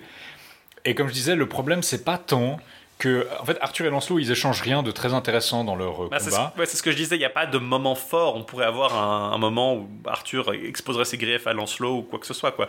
Mais peut-être que ça sera pour plus tard, parce qu'on le verra. En fait, pour moi, le problème, c'est pas tant qu'ils se disent rien, c'est qu'ils ont rien à se dire. C'est-à-dire qu'il y a une tension, mais je sais pas ce que cette tension elle est censée vouloir dire. On est dans le même état que à la fin de la saison 6 ou lors de la saison 5, en fait. Mhm. Euh, on est, il y a Lancelot qui, quand donc Arthur se bat contre lui, l'épée Excalibur, genre il y a le ciel qui s'obscurcit au-dessus. Et en fait, ça, j'ai bien aimé ces espèces de messages des dieux parce que justement, c'est pas clair ce que ça veut dire. Quand Excalibur s'allume pas, est-ce qu'il est plus digne? Est-ce qu'il est à moitié digne? Est-ce qu'il a perdu son. On sait pas. Et là, de nouveau, le ciel devient sombre. Qu'est-ce que ça veut dire? Puis il y a ce moment d'hésitation d'Arthur qui prend l'épée puis s'électrocute avec, c'est est-ce que j'ai plus le droit d'utiliser l'épée ou est-ce que je... Et puis en fait l'épée elle a apparemment couverte de foudre au lieu d'être couverte de flammes maintenant, donc une nouvelle, euh, nouvel aspect d'E- d'Excalibur. Et j'ai bien aimé ce passage-là parce qu'en fait c'est pas... C'est omineux, c'est vraiment genre, euh, voilà, où il se passe quelque chose, c'est un signe euh, Je pense que ce sera exploré plus en détail dans la suite si la saga a une suite. Mais alors, est-ce que les dieux, déf- euh, la défaveur, elle touche qui? Est-ce qu'elle touche Arthur? Est-ce qu'elle touche Lancelot? Est-ce qu'elle touche les deux? Est-ce que, c'est un autre dieu qui donne ses faveurs à, à Arthur? Est-ce que Est-ce que Arthur il est rétabli dans ce rôle en fait de vengeur, c'est-à-dire voilà maintenant tu dois être le roi vengeur, tu as une épée différente, tu dois te battre contre Lancelot. Le combat je l'ai trouvé un peu nul, c'est-à-dire beaucoup de plans rapprochés justement et de Non. coups, euh, on a l'impression qu'ils se battent un peu dans un placard. Bah, en même temps, la salle est assez petite. Ça, ça marche à moitié, mais c'est un peu en fait, si, si tu regardes un truc, genre pour reprendre la comparaison avec Star Wars, puisque voilà, c'est toujours un des modèles de, de Astier, quand tu vois le combat de la fin de l'épisode 3, beaucoup de gens se sont moqués parce que c'est un peu ridicule, Anakin et Obi-Wan qui sautent sur des plateformes de plus en plus petites au-dessus de la lave. Mais en même temps, il y a une escalade du danger, Voilà. et puis tu vois justement deux types qui confrontent leur maîtrise en escaladant le danger de plus en plus fort, ce que tu as pas du tout ici. Et, et puis, tu as le dialogue justement de Yuan que moi, quand je l'ai vu au cinéma, je le trouvais un peu ridicule, mais il est devenu euh, culte, quoi. Euh, tu, euh, It's over, Anakin, I have the high ground. I have the ground. Puis c'est débile, mais d'un autre côté, c'est une scène hyper forte de se dire, ouais, même avec nos sables laser et puis nos, nos, nos, nos- nos pouvoirs où on peut sauter dans les airs, le fait d'avoir l'ascendant, bah, ça reste quelque chose de, de, de très fort. Et puis que Anakin, justement, tu sous-estimes mon pouvoir. Je sais pas, c'était une scène débile, mais qui résumait bien la dynamique en place et tout. Là, j'ai pas eu ça. Et puis Arthur reste au-dessus de Lancelot avec son épée après avoir brisé sa lame. Et il peut l'achever. Et là, il a le flashback de quand il voit qu'en fait, il a été voir euh, Farouja et qu'il et puis depuis le haut du toit, il l'a tiré dehors. Et puis du haut du toit, il, Il a fait tué les avec euh, son pilum. euh, avec une lance. Il lui a planté dans la gorge. Alors, il devait partir de Mauritanie. Et puis au moment où il devait embarquer pour pas rater la marée, euh, il s'est barré pour euh, aller la tuer. D'ailleurs, ça m'a surpris qu'il l'ait attendu en fait. Il- et- et puis pendant, pendant plusieurs heures, il a dû courir pour aller au village où habitait Oui. Foraja, pour aller l'attendre, la tuer. Et j'ai l'impression que voilà, c'était le parallèle entre Foraja, qui était un peu le rôle de ce Lancelot justement dans ce flashback, et qui regrette de l'avoir tué. Hmm. Ça me semble assez clair qu'il a euh, un regret ou qu'il a, qu'il se dit ça inutile. Je- je- c'était une pulsion. euh, Mais il voit, il voit la même chose, finalement il renonce et il laisse partir Lancelot qui se marre et qui dit euh, Vous êtes un incapable et qui répète Vous êtes un incapable. Puis je suis là, ouais, bon, ok. Donc, ça- on revient dans la dynamique de fin de la saison 4 en fait. Ouais. Bah, Et- fin de la saison 4 où ils se battaient et puis finalement Arthur épargnait Lancelot quoi. Euh, Il y avait déjà eu un combat où Arthur avait eu le dessus puis avait fini par l'épargner. Et je sais pas, là il y a justement euh, une des filles de Caradoc, on de nouveau on la confond. Megan ou Beban, je sais plus. C'est pas celle qui se marie, qui veut se marier avec Ropars, donc c'est Et puis avec un autre Gus et ils disent à force de le chercher Le- comme ils l'ont pas vu sortir, euh, ils ont euh, ils ont euh, Ils sont rentrés dans le tunnel pour aller voir le le, le tirer, Et alors puis que ils disent lui- qu'est-ce que vous foutez? Puis Arthur il est juste couché sur la table en attendant que le truc s'éboule sur lui. Ce que Lancelot avait mentionné d'ailleurs, c'est qu'il avait dit vos Burgondes ils sont tellement cons qu'ils sont, sont en train de démolir votre forteresse. Puis Arthur dit c'est moi qui ai donné l'ordre. Et on- ça sous-entend qu'il est prêt à mourir dans la forteresse. Voilà. Et puis finalement quand il les voit il dit non non mais c'est bon je sors. Et en fait ça pour moi c'est de nouveau une espèce de régression de justement quand Arthur s'échappait avec Vennec il disait je peux pas partir parce qu'il faut pas qu'on voit mes cicatrices parce que je suis le roi Arthur jamais je me décourage et s'il y a un enfant qui me voit je veux pas qu'il me voit avec les cicatrices. Il faut il veut toujours être un modèle. Puis du coup là quand il y a les jeunes qui débarquent il dit non mais c'est bon on, s'en va. Yagou, Gareth, je sais plus c'était lequel des deux avec. euh, mais, mais avec, sauf qu'il euh, se barre même sans prendre Excalibur et puis c'est la euh, la fille de Caradoc qui prend Excalibur derrière lui mais donc c'est de nouveau cette dynamique là où justement apparemment il a l'air prêt à en finir pendant il tâte un peu ses cicatrices sur les bras pendant qu'il est sur la table à attendre que ça lui tombe dessus Bah c'est ça, c'était mon destin en fait. J'ai réussi à détrôner Lancelot, j'ai Mhm. repris l'épée pour ça, et voilà, mon rôle est fini, fini. en fait. et euh, justement Et en fait, non. les gens le laissent pas. C'est pas que les gens le laissent pas mourir, mais c'est qu'en fait, tant qu'il se sent lié aux autres, il a pas envie de mourir. Et ça, c'est peut-être la légère progression par rapport à, je sais pas. Il, il se sent Que pas. le de- lien est restauré en fait. bah, il se sentirait pas en fait de dire. Euh, il se sentirait pas de dire oh non laissez-moi crever ici parce que il- comment cette interaction elle jouerait en fait c'est un peu il a ce côté Ouais. il, se sent, il, il- il se sent un peu embarrassé d'être surpris en train de. de... Et puis c'est aussi quelque chose que Guenièvre lui disait dans la saison 6 c'est ouais, vous êtes suicidé dans un bain que je vous ai coulé, euh, vous pensez que je me sens comment quoi Il a pas envie que ça pèse sur les gens. Et donc, le fait d'avoir la tour qui lui tombe dessus, c'était un peu la porte de sortie entre guillemets honorable. Ouais. Euh, c'était un peu genre oui, il y a une complétude, j'ai fait ce pourquoi j'étais revenu. Peut-être qu'il se met plus en, en lien avec le destin du coup. Ouais. Mais du coup, je, moi j'aimais bien ce. C'est tout dans le rapport avec les autres en fait. C'est clair que depuis le début, la saison 6 et son rapport avec ses amis romains et tout son, son entourage qui finit par mourir en fait, exécuté par, les, par les, ses anciens officiers pour l'avoir aidé, euh, Manilius qui se fait tuer aussi. Ouais. Je veux dire, c'est. Et qu'il ait dû sacrifier tout ça pour avec, avec- avoir des liens avec des types qu'il n'aime pas forcément beaucoup. Mhm. Euh, et finalement, qui con- continue à reconstruire ce lien avec la nouvelle génération. Je sais pas, ça me semble assez. euh, un thème assez prévalent, c'est le lien d'Arthur avec le. Non pas avec la, la terre, mais avec son peuple, en fait, avec Ouais. ses. euh, avec ses hommes, c'est aussi incapable qu'ils soient. Oui, c'est un thème que d'ailleurs c'est un thème que Astier a plusieurs fois repris, euh, notamment dans les BD Camelot, c'est quelque chose qui revient parfois. Donc euh, le, le rôle du, du- le, le pouvoir du peuple, notamment c'était dans Contre-attaque en Carmélite, donc euh, pas seulement dans la série, il a essayé de développer ça. Mais euh, je pense que justement du coup, comme on arrive à la fin du film, euh, en fait ce qui, me- ce qui me gêne un peu, c'est que justement,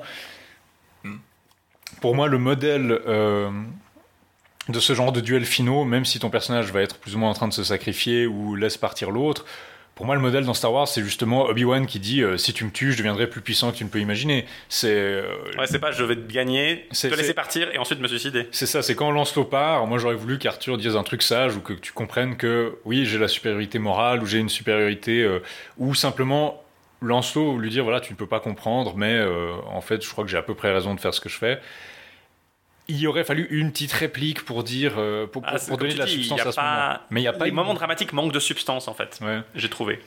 Il y a pas, il y a des très beaux moments. Le moment avec Guenièvre, par exemple, les moments autour de la pseudo table ronde, ça, ça marche bien. Les moments, euh, les moments plus dramatiques dans la- le feu de l'action, c'est un peu plus secondaire, j'ai l'impression. En tout cas, il parvient à battre du coup le Lancelot. Il n'y a pas tellement de soldats parce que Lancelot a fait disperser en fait les Saxons un peu partout, donc il n'avait pas de- d'armée qui pouvait vraiment l'aider. Et résultat des courses, bah voilà, Lancelot est battu.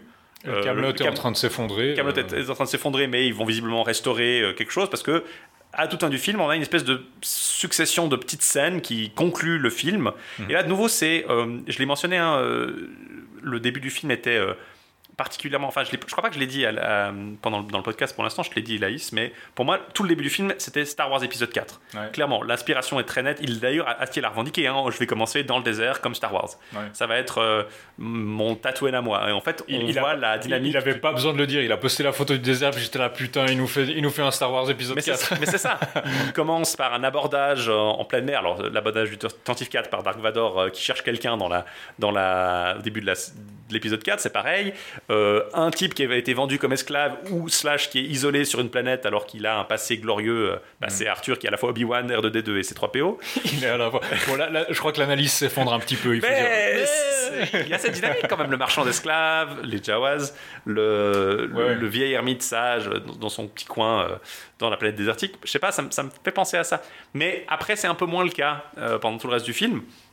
Mais la fin, ça m'a vraiment beaucoup fait penser à la fin, des, surtout de l'épisode 4, mais aussi de l'épisode 5 de Star Wars, hein, où il y a le méchant qui est battu, et ensuite tout, s'enchaîne en 3-4 scènes de quelques secondes. Ouais. Et euh, en moins de temps qu'il va. Je veux dire, euh, Luke tire euh, sa torpille dans l'étoile noire, l'étoile noire explose, Dark Vador se, se barre. Ouais, on a gagné Il atterrit, ouais, on a gagné Et on est dans le temple de, de Ouais. Yavin 4 et on se fait. euh, on lui a donné On une la médaille. Non, c'est un, un peu ça. Donc tu vois les scènes en Carmélide où Léo Dagan est apparemment en train de saccager son potager et puis euh, Pour devenir un guerrier. Elias qui balance des sortilèges pour foutre le feu euh, aux, aux Aux arbres. tuteurs et aux trucs. Euh, on voit le mariage de la fille de Et euh, du, Du fils de Repars. fils du Repars avec les. On voit les paysans qui se battent derrière et puis justement euh, Gareth qui leur lance le sortilège de foudre pour les séparer pendant ce temps. Donc on voit un panne du, du, du mariage. On voit, euh, je sais plus ce qu'on On voit, voit la, taverne qui se reconstruit, donc ils sont en train de remonter des murs de, de- bois tressés pour reconstruire la Voilà, taverne. est, on est- on est censé comprendre que Calamator est en train de restaurer. Et on voit. Euh, scelle sur l'île de Tenet apparemment. euh, Est-ce que d'abord c'est Lancelot Ou c'est la, la fin, c'est les... Non, il y a une scène de Lancelot où il retourne justement dans la ruine de, de- du château du, du roi Ban. qui était là où il retenu Et il voit une espèce de brume blanche qui se, qui se concrétise pour former une espèce de grand géant avec une couronne, euh, une forme spectrale, qui, bon, probablement c'est le roi Ban, Son j'imagine. père, ouais. Et j'espère justement que le prochain film, en fait, ce qu'on a fait pour Arthur jusqu'à maintenant, je pense que ce serait intéressant si, en fait, Lancelot a basiquement une espèce de redemption arc où on voit en fait son rôle, peut-être pas dans la quête du Graal, mais qu'on le voit avoir une quête du Graal concurrente et on voit genre son enfance. euh, c'est- Je sais pas, c'est un peu le. Lancelot a toujours été le, plus- le personnage le plus problématique. C'était compréhensible dans la saison 3-4. Ouais. La saison 5, son arc était, très bizarre quand même. Le fait. Ouais. le- même l'influence de Méléagan était très suspecte. Enfin, j'ai j'ai trou- trouvé beaucoup de peine avec Méléagan comme personnage. Est-ce que c'est un personnage qui est là pour justement euh, pousser à la mort d'Arthur? Ce qui semble être le cas. Mais le fait qu'il ait, que Lancelot ait à la magie blanche à la fin, puis qu'il ait renié Méléagan, puis qu'il ait cette personnage, cette figure un peu ambiguë pendant tout le film, où il est, est-ce qu'il est vraiment supporté par les dieux jusqu'à ce qu'il do- donne la terre à Orsa et aux Saxons, c'était assez curieux. Mais voilà, il voit le roi Ban et je pense que ça sera un des éléments euh, euh, les plus euh, présents dans les, suites, si on le veut. Et à la fin, on voit Perceval et, Arthur dans une dynamique extrêmement camelote qui vont rendre visite à Orsa sur l'île de Tanet, à Orsa et à, et pour leur dire, bah voilà, euh, écoutez, on- vous pouvez vouloir être indépendant, mais Orsa dit non, mais on n'a pas besoin d'être indépendant. On peut tout à fait être, si vous voulez, on peut être un, de vos hommes. J'entends dire que vous allez construire une plus grande table ronde. Et ça m'a fait penser à la, la- la table ronde telle qu'elle est immense dans les, les, les récits en prose. Effectivement, ça- il y a un peu cette dynamique que la, on, on nous annonce un peu un- une version euh, en prose finalement de ce que si Camelot c'était les séries, c'était le- les, les versions versif- euh, versifiées de la matière de Bretagne. Là, c'est vraiment le, Là, c'est vraiment les grands cycles en prose. Mhm.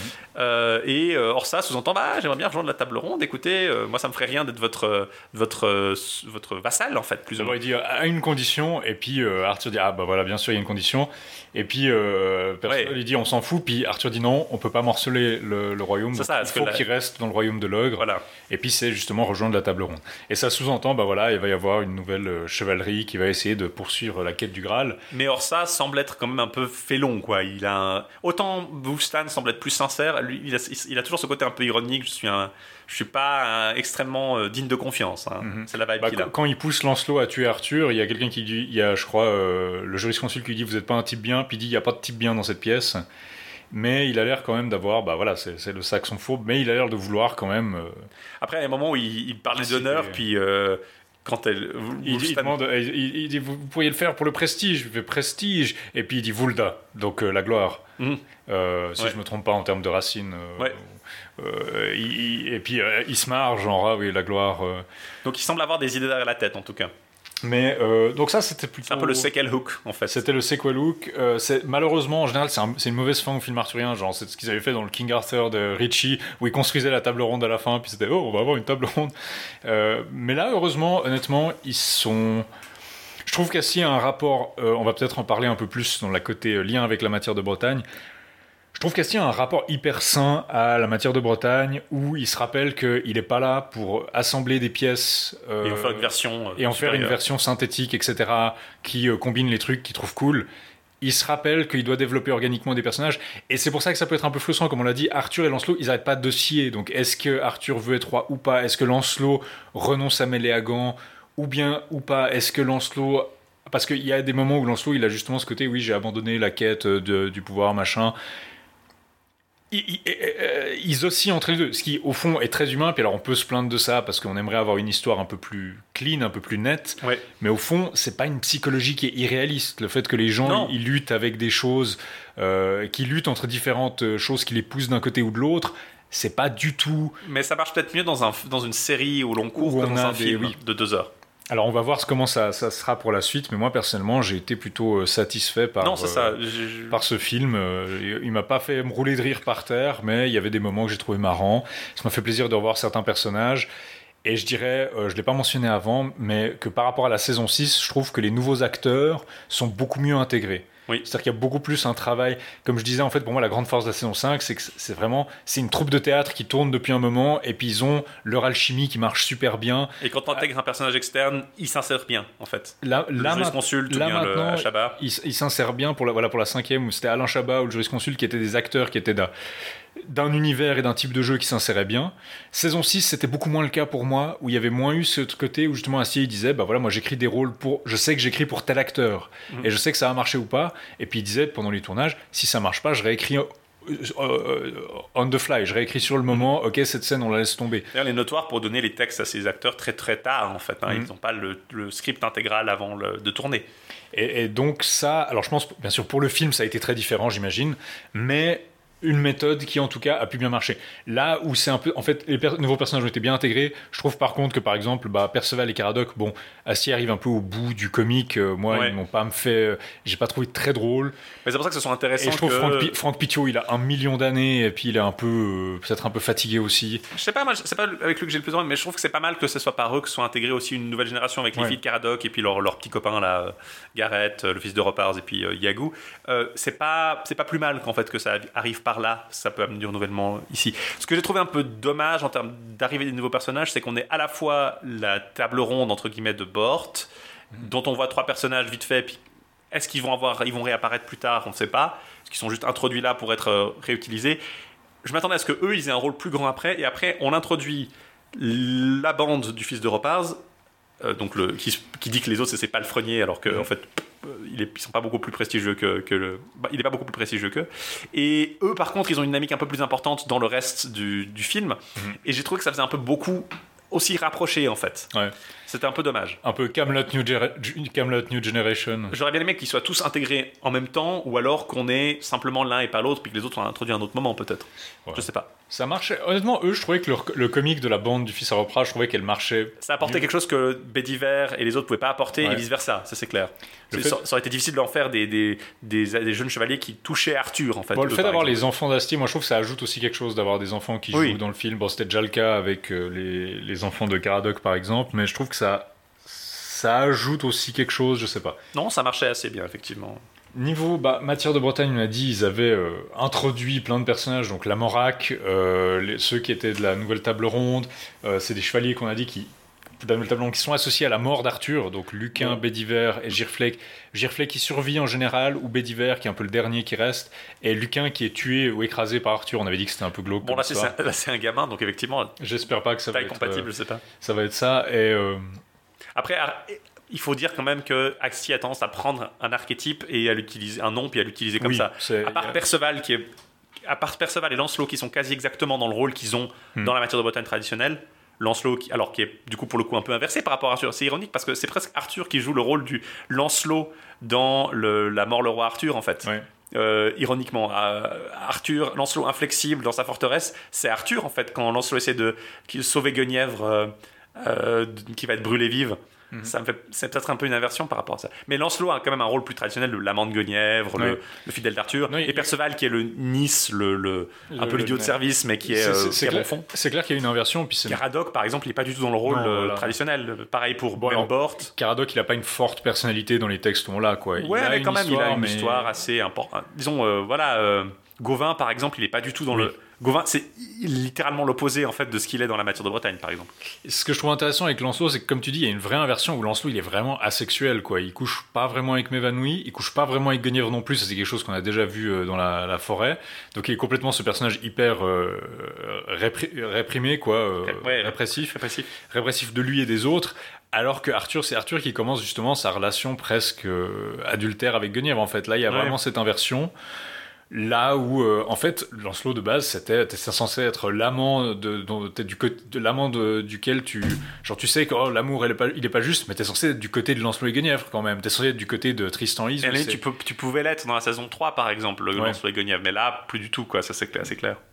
Non, puis aussi, euh, donc ça, ça, c'était un peu intéressant comme, comme inversion. Je trouve ce qui est intéressant du point de vue matière de Bretagne aussi, c'est comme on disait, euh, Lancelot de base, euh, le roi Ban, on n'en voit pas grand chose parce qu'il meurt, euh, il meurt peu après la, naissance de Lancelot. Lancelot est un enfant ou même un bébé euh, au moment de la mort du roi Ban, qui dans le Lancelot propre euh, est trahi par certains de ses vassaux et puis euh, son château, son domaine est mis à sac et puis il y a un roi illégitime qui s'installe à sa place et ses enfants doivent fuir ainsi que les enfants de son du coup de son frère je crois je crois même que Lancelot est, est- dans cette version là Lancelot et Lionel sont des cousins doubles donc c'est euh, ses oncles et- et, euh, son père et son Le père de. Le Bort le Vieux est le frère de Ban.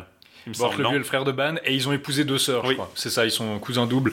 Et euh, en fait, Lancelot est enlevé par la Dame du Lac à ce moment-là, et élevé. euh, Alors qu'il allait être euh, repris par le, le Claudas, qui est. alors que sa mère était en train de fuir. C'est-à-dire que ça, sa mère fuit avec son père. Elle meurt en couche. Elle, elle meurt pas en couche, non, elle Non. survit.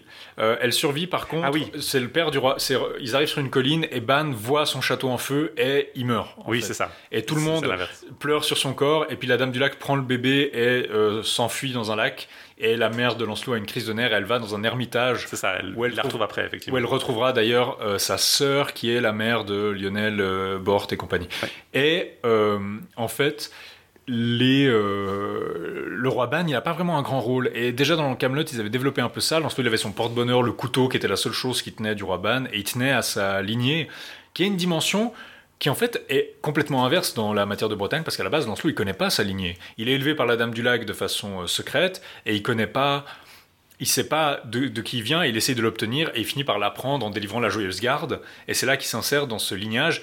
Mais il a rarement des liens avec euh, son père, en fait. Mhm. Euh, il n'a pas de lien émotionnel avec. Il y a un moment où il y a la carole magique, c'est-à-dire il se retrouve dans une carole où euh, les gens dansent de façon compulsive, genre ils dansent en cercle et ils n'arrivent pas à en sortir. Et il est entraîné dans la danse alors qu'il a quelque chose de plus important à faire. Et à un moment, il arrive à briser euh, ce sortilège, je crois. On lui met une couronne sur la tête, qui était la couronne de son père. Il y a deux, trois moments où il y a ça, mais traditionnellement, il n'a pas ce lien-là. Donc je suis intéressé de voir comment ils vont développer ça, euh, parce que je pense que c'est quelque chose qu'il a en commun avec Arthur, qui est justement Arthur, il a un lien très distant à Uther, qui est ce sauvage, ce cette brute. Euh, Mais Arthur, il commence apparemment à s'y reconnecter aussi parce qu'il porte l'armure qui appartenait euh, à son père. Qui était porté par une espèce d'ours em- empaillé d'ailleurs. dans par le- un ours empaillé. Donc je pense que ça, ça risque d'être un peu un côté daddy issues pour le deuxième volume. Je serais intéressé à voir, comme je l'ai dit, euh, des flashbacks. Comme on a eu des flashbacks de l'enfance d'Arthur, pas mal. J'aimerais bien voir des flashbacks de l'enfance de Lancelot. Comment Mm. est-ce qu'il a été élevé par la Dame du Lac? Qu'est-ce que c'est? C'est un peu ses traumatismes en fait. Voir. Je sais que c'est un peu hack, voilà, de voir un redemption arc d'un méchant, mais c'est triste parce que son enfance était triste.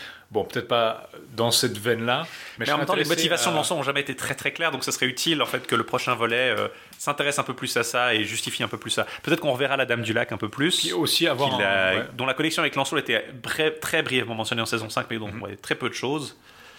Euh, le côté, le de. Lancelot était l'élu, puis après les dieux ont préféré Arthur. Oui. C'est quelque chose qui était assez présent dans la saison 5-6 et du coup on voit plus tellement. Mhm. Et il y a quelques indices autour de ça. Et le fait qu'on revoit, alors la, la scène post-crédit, enfin mid-crédit qui apparaît euh, pendant le générique, c'est euh, une figure noire qui rampe sur de la neige, qui en mange, qui se retourne et on voit le village de, bah, de Carlo Brand euh, qui joue en fait Méléagan. Mm. Et c'est le retour de Méléagan qui fait allusion à sa, ses Son paroles en fin début de saison disait- 5 où il dit Ah non, j'étais pas mort, j'étais- je m'étais pas retiré. Euh, je je quand j'ai pas, quand on n'a pas besoin de moi, je me dessèche et je deviens une Je espèce un tas de feuilles mortes, je dessèche, je bois, euh, puis ensuite je ressors en buvant l'eau crupie, en mangeant la neige, et mes amis tremblent car ils savent que je suis de retour, ou quelque chose comme ça. Voilà, et le fait que Méléagan revienne, alors ça ajoute peut-être une couche encore, il y a le fantôme de Bagne, il y a Lancelot, peut-être qu'on va revoir la dynamique entre Lancelot, Méléagan, les dieux. En fait, ce qui- la grande question irrésolue de Camelot, pour moi, il y a la question du Graal qui a été toujours vaguement présente. On avait mentionné l'idée que le Graal, c'était euh, voilà, les, les, les baignoires des suicidés sont le Graal et le, le corps du suicidé, c'est le corps du Christ. Le fait de ne pas porter, euh, de, ouais, de se sacrifier soi-même, c'était l'idée assez euh, christique en fait finalement, Oui. assez logique euh, de la saison 6 notamment. Peut-être que c'était ça le Graal ou qu'il y avait de ça. Maintenant, le retour de Méléagan, pour moi, présage du fait que maintenant on a en gros trois grands thèmes qui sont encore à explorer.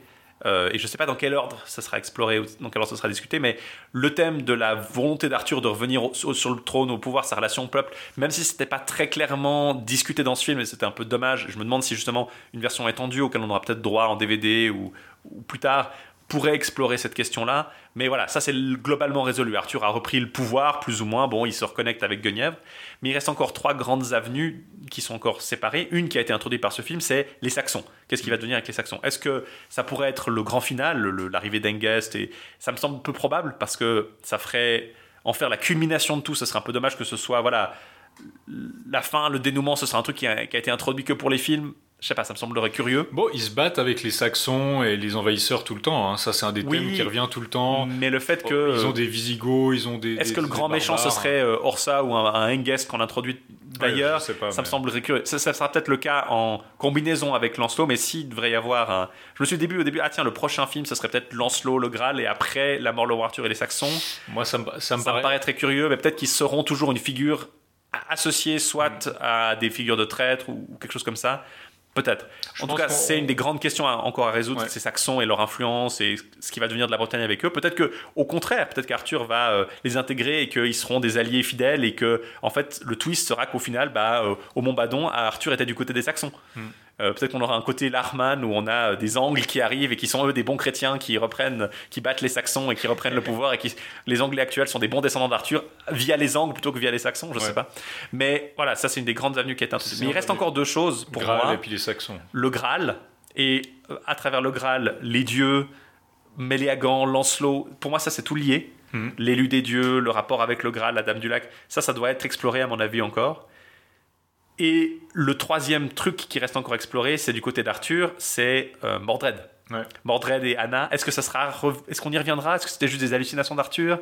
Est-ce que c'est juste... Ouais, est-ce que c'est Est-ce que vraiment un thème lié- que Astier veut explorer ou... Voilà. Et ça, c'est pour moi lié justement, comme tu dis, à Pendragon et à la parentalité et à la descente Ouais. d'Arthur. Et c'est lié aussi à son, à son, euh, à la troisième, disons la troisième chose qui était déjà existante, la quatrième question, la question de sa, bah, comme tu dis, son drame psychosexuel.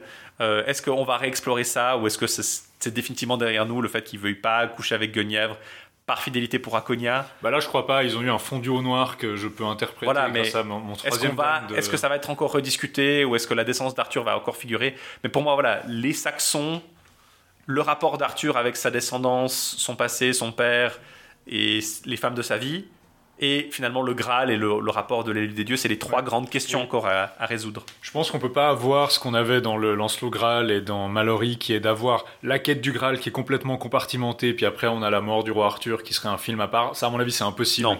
On peut pas avoir la quête du Graal qui se résout dans le deuxième film. Elle peut commencer dans le deuxième et puis finir dans le troisième. Le truc, c'est que depuis Excalibur de Borman, je pense, le Graal. En fait, ce que Borman faisait extrêmement bien, c'est qu'il arrivait à insérer la quête du Graal dans la déchéance du royaume, mais c'était l'idée, le Graal, c'est la seule chose qui va nous permettre la rédemption. Et je pense que dans cette situation, ça va très bien marcher parce que t'as un Lancelot qui est disgracié, t'as un Arthur qui est disgracié, qui sait pas sur quel pied danser avec les dieux ou ce qu'il doit faire.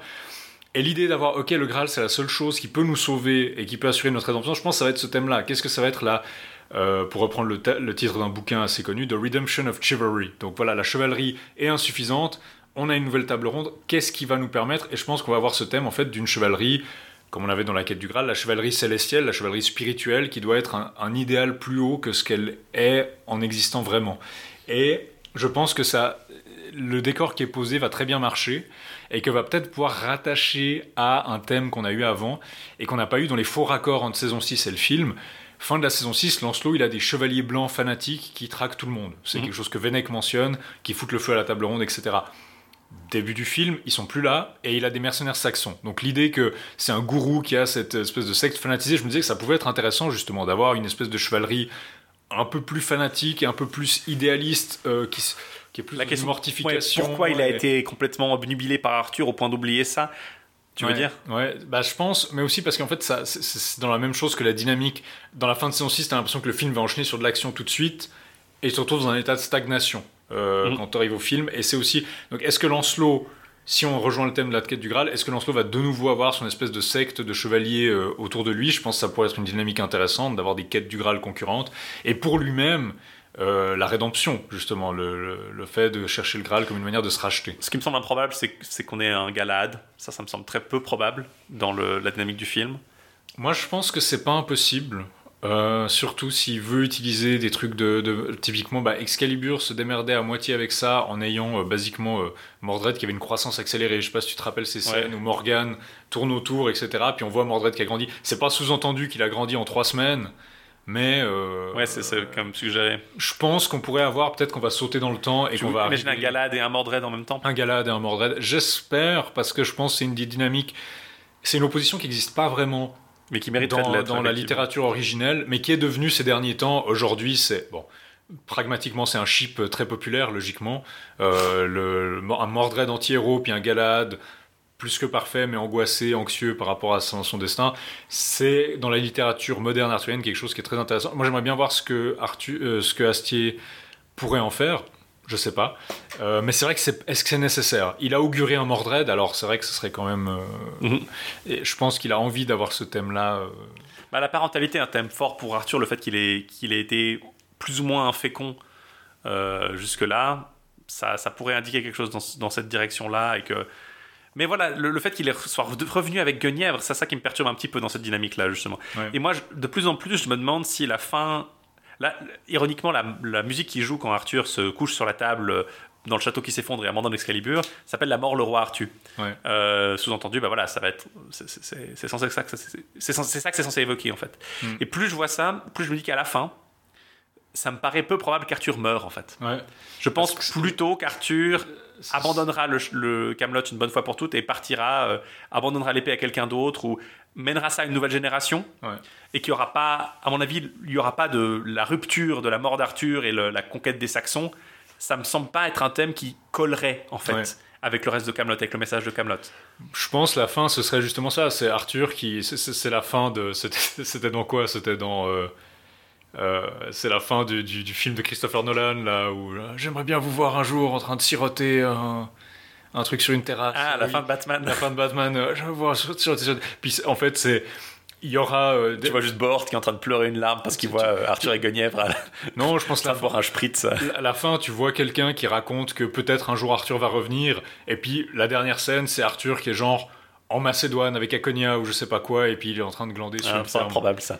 À mon avis, si, ça- à mon avis, s'il y a quelque chose qui se passe, c'est Arthur et Guenièvre dans leur petite ferme Oui, et qui ont laissé en la Macédoine. en Macédoine avec ils sont potes avec Aconia Ils sont potes avec Aconia et, et son mari. Bah, je sais pas. À mon avis, il doit être mort lui hein, depuis le temps. Ouais. 30 ans plus tard. Ça se trouve, Aconia est aussi morte en fait. C'est peut-être aussi ça qu'on va explorer dans, dans les films de 3. Qu'est-ce qui a amené Arthur à revenir auprès de Guenièvre finalement Ouais. Peut-être Bah, qu'ils se sont libérés de ça. Le, le temps, ouais. Le... Non, ils ont, ils ont. Après, en termes de temps, il s'est passé, ils disent plusieurs fois, 8 ou 9 ans. Euh, ça possible qu'il se passé des choses entre le moment à Rome et Ouais. euh, le moment où. euh, Donc il part. pas- on va dire une dizaine d'années, ce qui je trouvais assez intéressant parce que ça veut dire que Lancelot a régné pas aussi longtemps qu'Arthur, mais pratiquement Arthur a régné entre une quinzaine et une vingtaine d'années maximum. Euh, Euh, 15 ans, il dit, ouais. euh, il règne, on sait que les premiers épisodes commencent 15 ans après le, le début de la construction de Camelot. Mhm. Et on sait qu'il s'est passé quelques saisons, donc on peut dire, ok, il s'est passé peut-être 17 ans, quelque chose comme ça. Bah, c'est vite vu. 30 ans, 30 ans en arrière, c'est euh, quand Arthur a 15 ans. Ouais. Et il semblerait que voilà, il est plus ou moins euh, à 14-15 ans. Euh, il faut encore quelques années euh, pour l'amener à Rome. Euh, il a le, début de la vingtaine peut-être Ouais.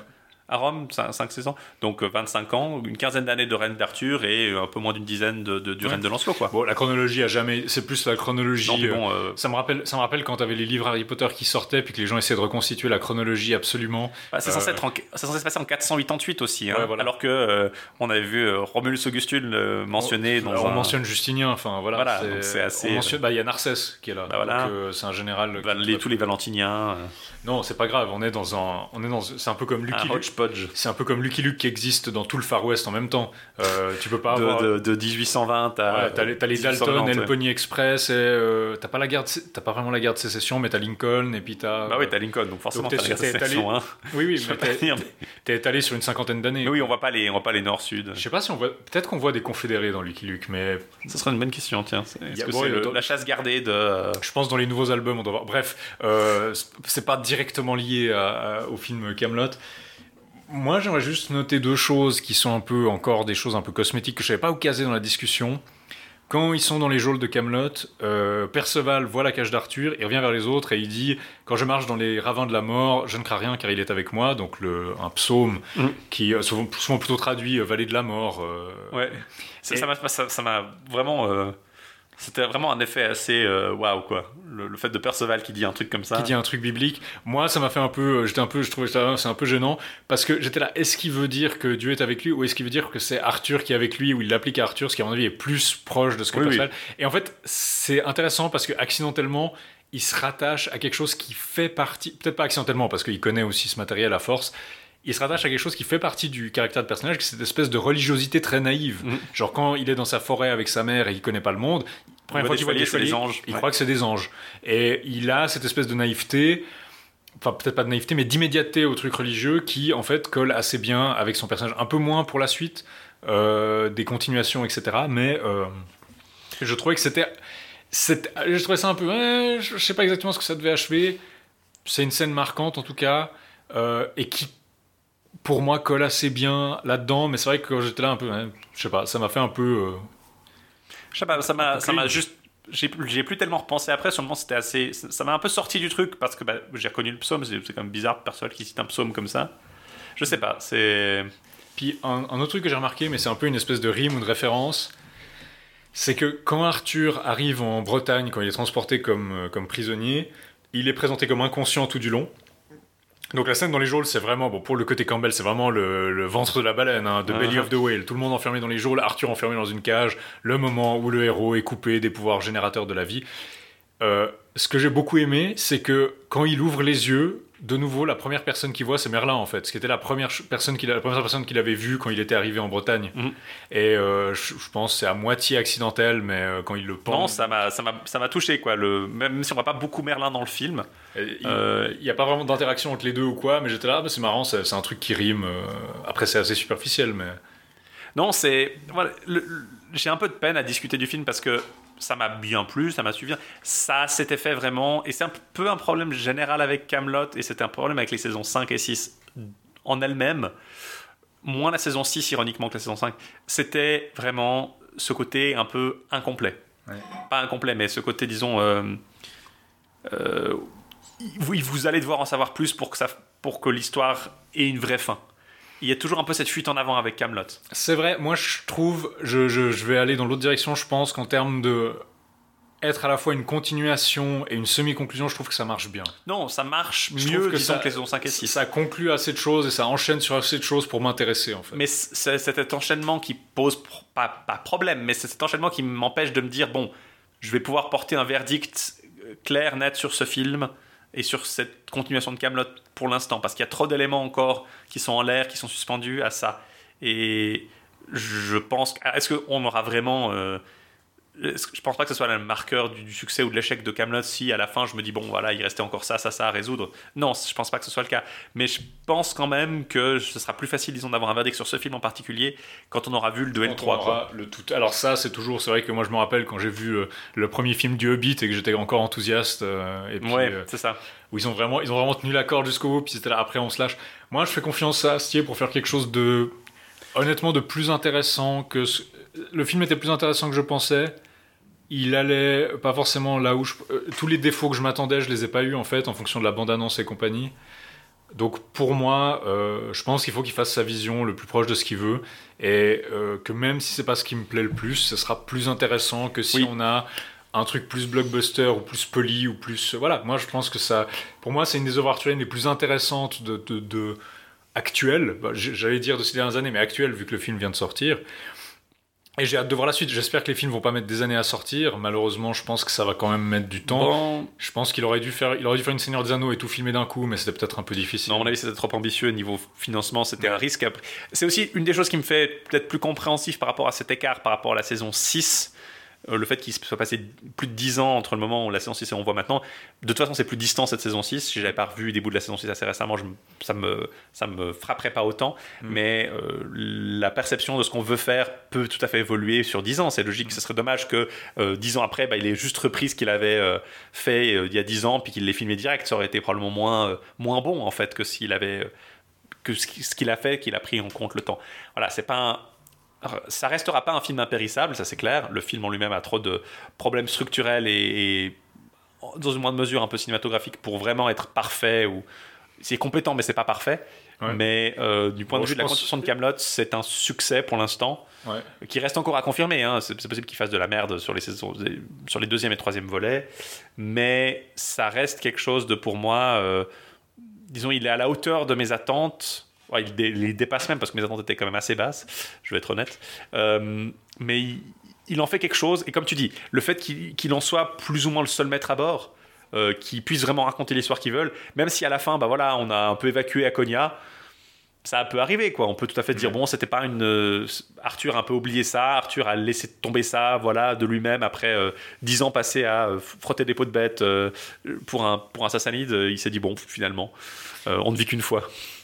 Euh, mon, meilleur- le- mon euphémisme préféré, frotter des pots de bête pour un Sassanide.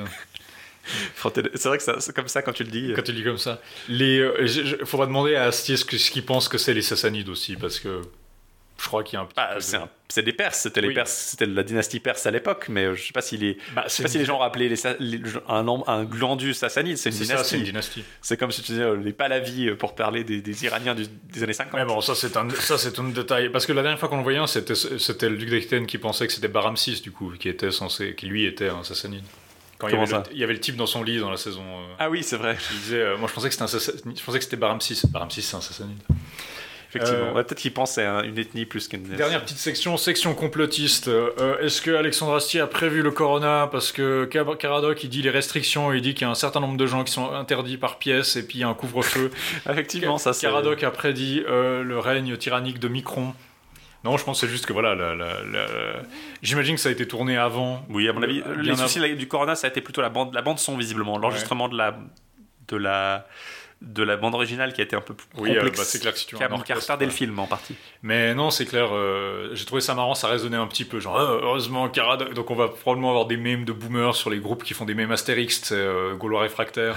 Euh, on va avoir des mèmes avec Caradoc qui combat le, le, le, Le, confinement, de- et puis le- ordonné par euh, Lancelot Macron. Bon, en même temps, c'est vrai que la France qui gère ça avec des couvre-feux, quoi. Pff, ouais, c'est. Est-ce que tu as une gestion encore plus. Est-ce que tu pourrais avoir une gestion plus autoritaire que ça? Genre. Euh, Rex One Rex Futurus, venez pour le roi Arthur, venez pour Camelot, euh, Restez pour la discussion du- euh, sur le coronavirus. sur la discussion du pass sanitaire. Euh, non, mais euh, effectivement, il y, a- il y a ce côté un peu, voilà, euh, qui, qui résonne assez bien. Et je pense que c'est quelque chose qu'il aurait pu couper au montage et qu'il a dû le regarder au montage et se dire, ah, ouais, quand même, ça tombe bien. Ouais. Je pense qu'on va Ouais, on- conclure ici. J'aimerais juste faire une petite note encore euh, d'actualité qui a rien à voir avec le film Camelot, comme on n'a pas fait d'épisode depuis un moment. Euh, sachez juste que niveau publication arthurienne, il y en a eu deux ces derniers temps que j'ai pu, euh, enfin une que j'ai pu acquérir, l'autre que je vais faire. Les éditions euh, Anacarsis continuent à publier le Tristan en prose, euh, une traduction en français moderne. Ils ont publié leur troisième volume. Euh, qui du coup, je crois que c'est la Joyeuse Garde maintenant, euh, en tout cas, ils vont avoir. Il reste encore deux. Après, il y aura la quête du Graal. Et puis le dernier, ce sera justement sur la fin euh, de, la, table ronde. Donc, ils continuent cette grosse publication en français moderne. Honnêtement, toujours assez particulier à lire. Je pense, je vous conseille pas du tout ça si ce serait votre premier livre arthurien. C'est assez long. Mais le grand avantage de Tristan en prose, c'est que les personnages sont très distinctifs. C'est-à-dire que vous n'avez pas vraiment des chevaliers complètement indistincts. Ils ont un caractère assez marqué. C'est plus facile de s'en rappeler que dans certains romans où tout le monde a un peu une noblesse un peu interchangeable. Euh, et du coup, ça, je vais le lire. Et aussi, euh, publication d'une édition traduction de la deuxième continuation de Perceval chez Honoré Champion. Il y avait déjà la troisième qui était traduite. La deuxième, on la traduisait moins parce que comme elle a été reprise dans le Perceval en prose, bah, vous pouvez lire une traduction du Perceval en prose et du coup, euh, c'est la même histoire pratiquement à, à un ou deux détails près. Mais du coup, vous, avez presque toutes les continuations de Perceval qui ont été traduites en français. Vous avez la première, qui a été traduite notamment aux lettres gothiques, la deuxième qui vient d'être publiée, la troisième aussi chez Honoré Champion. Il manque plus que la quatrième continuation, donc la continuation de Gerbert, qui, elle, est pas encore publiée. Euh, elle a juste été éditée très récemment, donc 2014 pour la première vraie édition complète euh, chez Draw. Et elle a Il y pas a une encore... traduction en anglais, je crois, de la Il y a une traduction en anglais. euh, c'est chez, c'est notre ami, ben, c'est c'est qui Bryant euh, qui. Je crois que c'est Nigel Bryant. Nigel Bryant qui a, qui, qui a, qui a prêté serment, euh, qui a prêté serment auprès d'un, d'un, d'un maître kung-fu de traduire euh, toutes les, toutes les, tous les longs textes arthuriens euh, en anglais. Euh, il avait fait la c'est comme ça qu'on avait lu la quatrième, il me semble effectivement. Bah, c'est comme le Tristan en prose. C'est, quand même bien qu'il y ait une version relativement accessible de, Ouais. de- de ces textes qui soient là, euh, sans devoir aller soit dans une autre langue, soit euh, se reposer sur une édition compressée du 19e siècle où, où tu dois comprendre, avant même de comprendre comment l'histoire se déroule, comprendre comment le, le, le Le bouquin est organisé. ouais. Non, c'est ça, les éditions 19e siècle, c'est aussi le cas pour, euh, comment il s'appelle, Guiron le Courtois, Mhm. qui est un peu le dernier, un des derniers grands cycles dont on vous a pas parlé, parce que justement, il est, en l'état, je crois, il est pas lisible. Si vous, si vous lisez le vieux français, oui, vous pouvez peut-être lire une édition, mais même l'édition, ils sont en train de, je crois qu'ils vont bientôt, euh, ou ils ont récemment fait une nouvelle édition. Il y a un pavé de 800 pages qui s'appelle Pour une nouvelle édition ou je sais pas quoi, puis qui, qui parle en fait de la structure de l'histoire, parce que c'est un de ces romans à tiroir où il y a des sections qui sont pas dans toutes les versions. Mais Et- donc, il y a aussi Ségurant euh, ou le Chevalier au Dragon, Mhm. qui est cette œuvre qui, j'aimerais bien qu'on vous en parle, peut-être pas cette année ou l'année prochaine, mais qui n'a pas été traduite non plus. Mais c'est une œuvre un peu postmoderne où il y a un type qui, je crois, cherche un dragon, puis il apprend que le dragon n'existe pas, en fait. Donc c'est très. euh, Bah, c'est très Camelot finalement. ouais, c'est très. je dis postmoderne, mais c'est très un peu, voilà, euh, un type qui cherche un dragon évanescent qui en fait était un symbole pour autre chose. Euh, puis c'est le genre de truc que tu attendrais avoir dans un mauvais script, dans un téléfilm, Ouais, et puis en fait, Non, bah, ça, c'est comme quoi ça existe aussi. le Euh, vrai dragon, c'est les amis qu'on s'est fait sur le chemin. Exactement. Du, du côté du housekeeping arthurien, toujours euh, Cursed, la série, la série basée sur le roman illustré euh, euh, où était impliqué Frank Miller. Euh, je sais plus qui était l'auteur du livre d'ailleurs, je me souviens juste de Frank Miller. Ouais. La série a, a été diffusée sur Netflix, je crois, l'automne passé, il me semble. Mhm. Elle a été annulée, donc il y aura qu'une saison 1. C'est dommage. Euh, je sais pas, j'ai pas lu le roman personnellement, je sais pas si tu l'as lu toi, Laïs, mais. Non, alors je sais pas, je sais pas si On en parlera peut-être mais- à l'occasion. Ouais, c'est dommage, disons, c'est dommage. Moins de matière arthurienne, moins de content pour le, pour le gristle. Mais euh, on, on en parlera peut-être à l'occasion. euh. C'est vrai que moi j'étais appréhensif, mais maintenant que je sais qu'il y a qu'une seule saison, ça, ça rend le truc plus euh, digeste. C'était vaguement intéressant. Il y avait des thèmes. bah, c'était un peu dans, dans le genre de Camelot en fait, Ouais. dans la réinterprétation. Donc c'était, ça mérite qu'on qu'on- qu'on- qu'on en parle peut-être une fois. Euh, Il y a une, bientôt une novella euh, arthurienne qui va sortir en, en mars prochain, je crois. C'est euh, Spear. Spear. euh, écrit par euh, Nicolas Griffith, qui a aussi écrit Ah, la formidable Hild. un mot un anglais qui veut dire lance. Voilà, le Spear, c'est une. Alors, elle avait écrit un roman sur Hilda de Whitby, qui est une saga en fait qu'elle va continuer.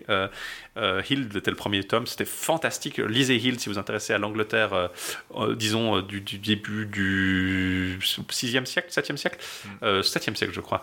C'est formidable. Spear, c'est une re- réécriture arthurienne du personnage de Perceval. Mhm. Euh, ce sera un roman court basé sur Perceval, où Perceval est, je crois, une fille. Donc, ça sera. Je me réjouis de lire ça en tout cas. Extrêmement progressiste.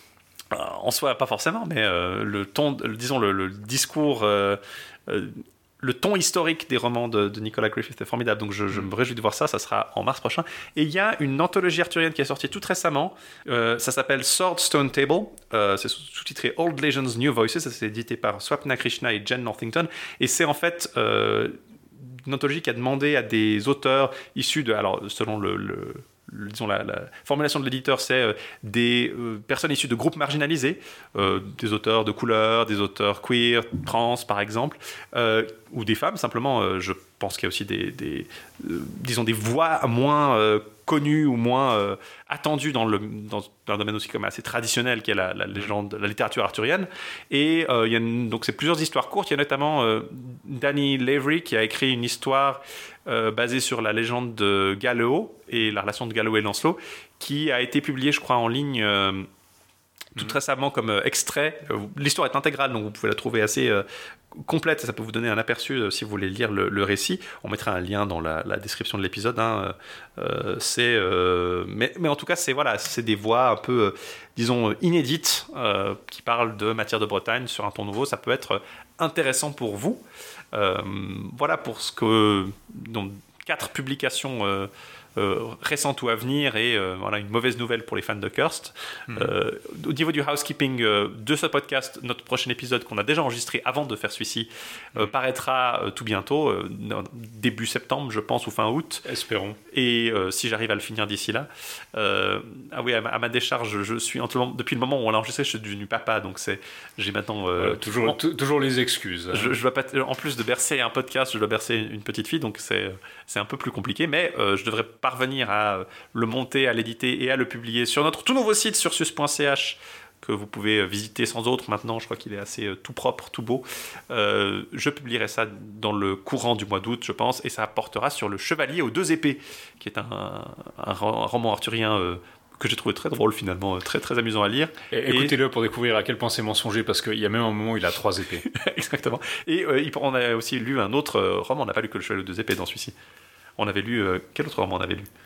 Écoutez-le pour le découvrir. on sait Écoutez-le même- pour on le l'a découvrir, je enregistré me Il y a souviens tellement longtemps, on sait même plus. Voilà, euh, ça a été un peu compliqué euh, ce, Ouais. ce début d'année 2021, donc on espère, euh, d'ailleurs 2000 la fin d'année 2020 aussi a été assez compliqué. On espère que, en tout cas, tout va bien pour vous et tout ira bien pour vous, que vous avez pris euh, du plaisir à nous retrouver euh, pour parler de Camelot et on se relancera un petit peu sur des terrains plus arthuriens, euh, plus traditionnels, disons plus médiévaux, dans euh, les mois à venir. Euh, on vous retrouve en tout cas très bientôt, On vous laisse avec une petite musique de fin. euh, mais avant cela, n'oubliez pas. la quête continue.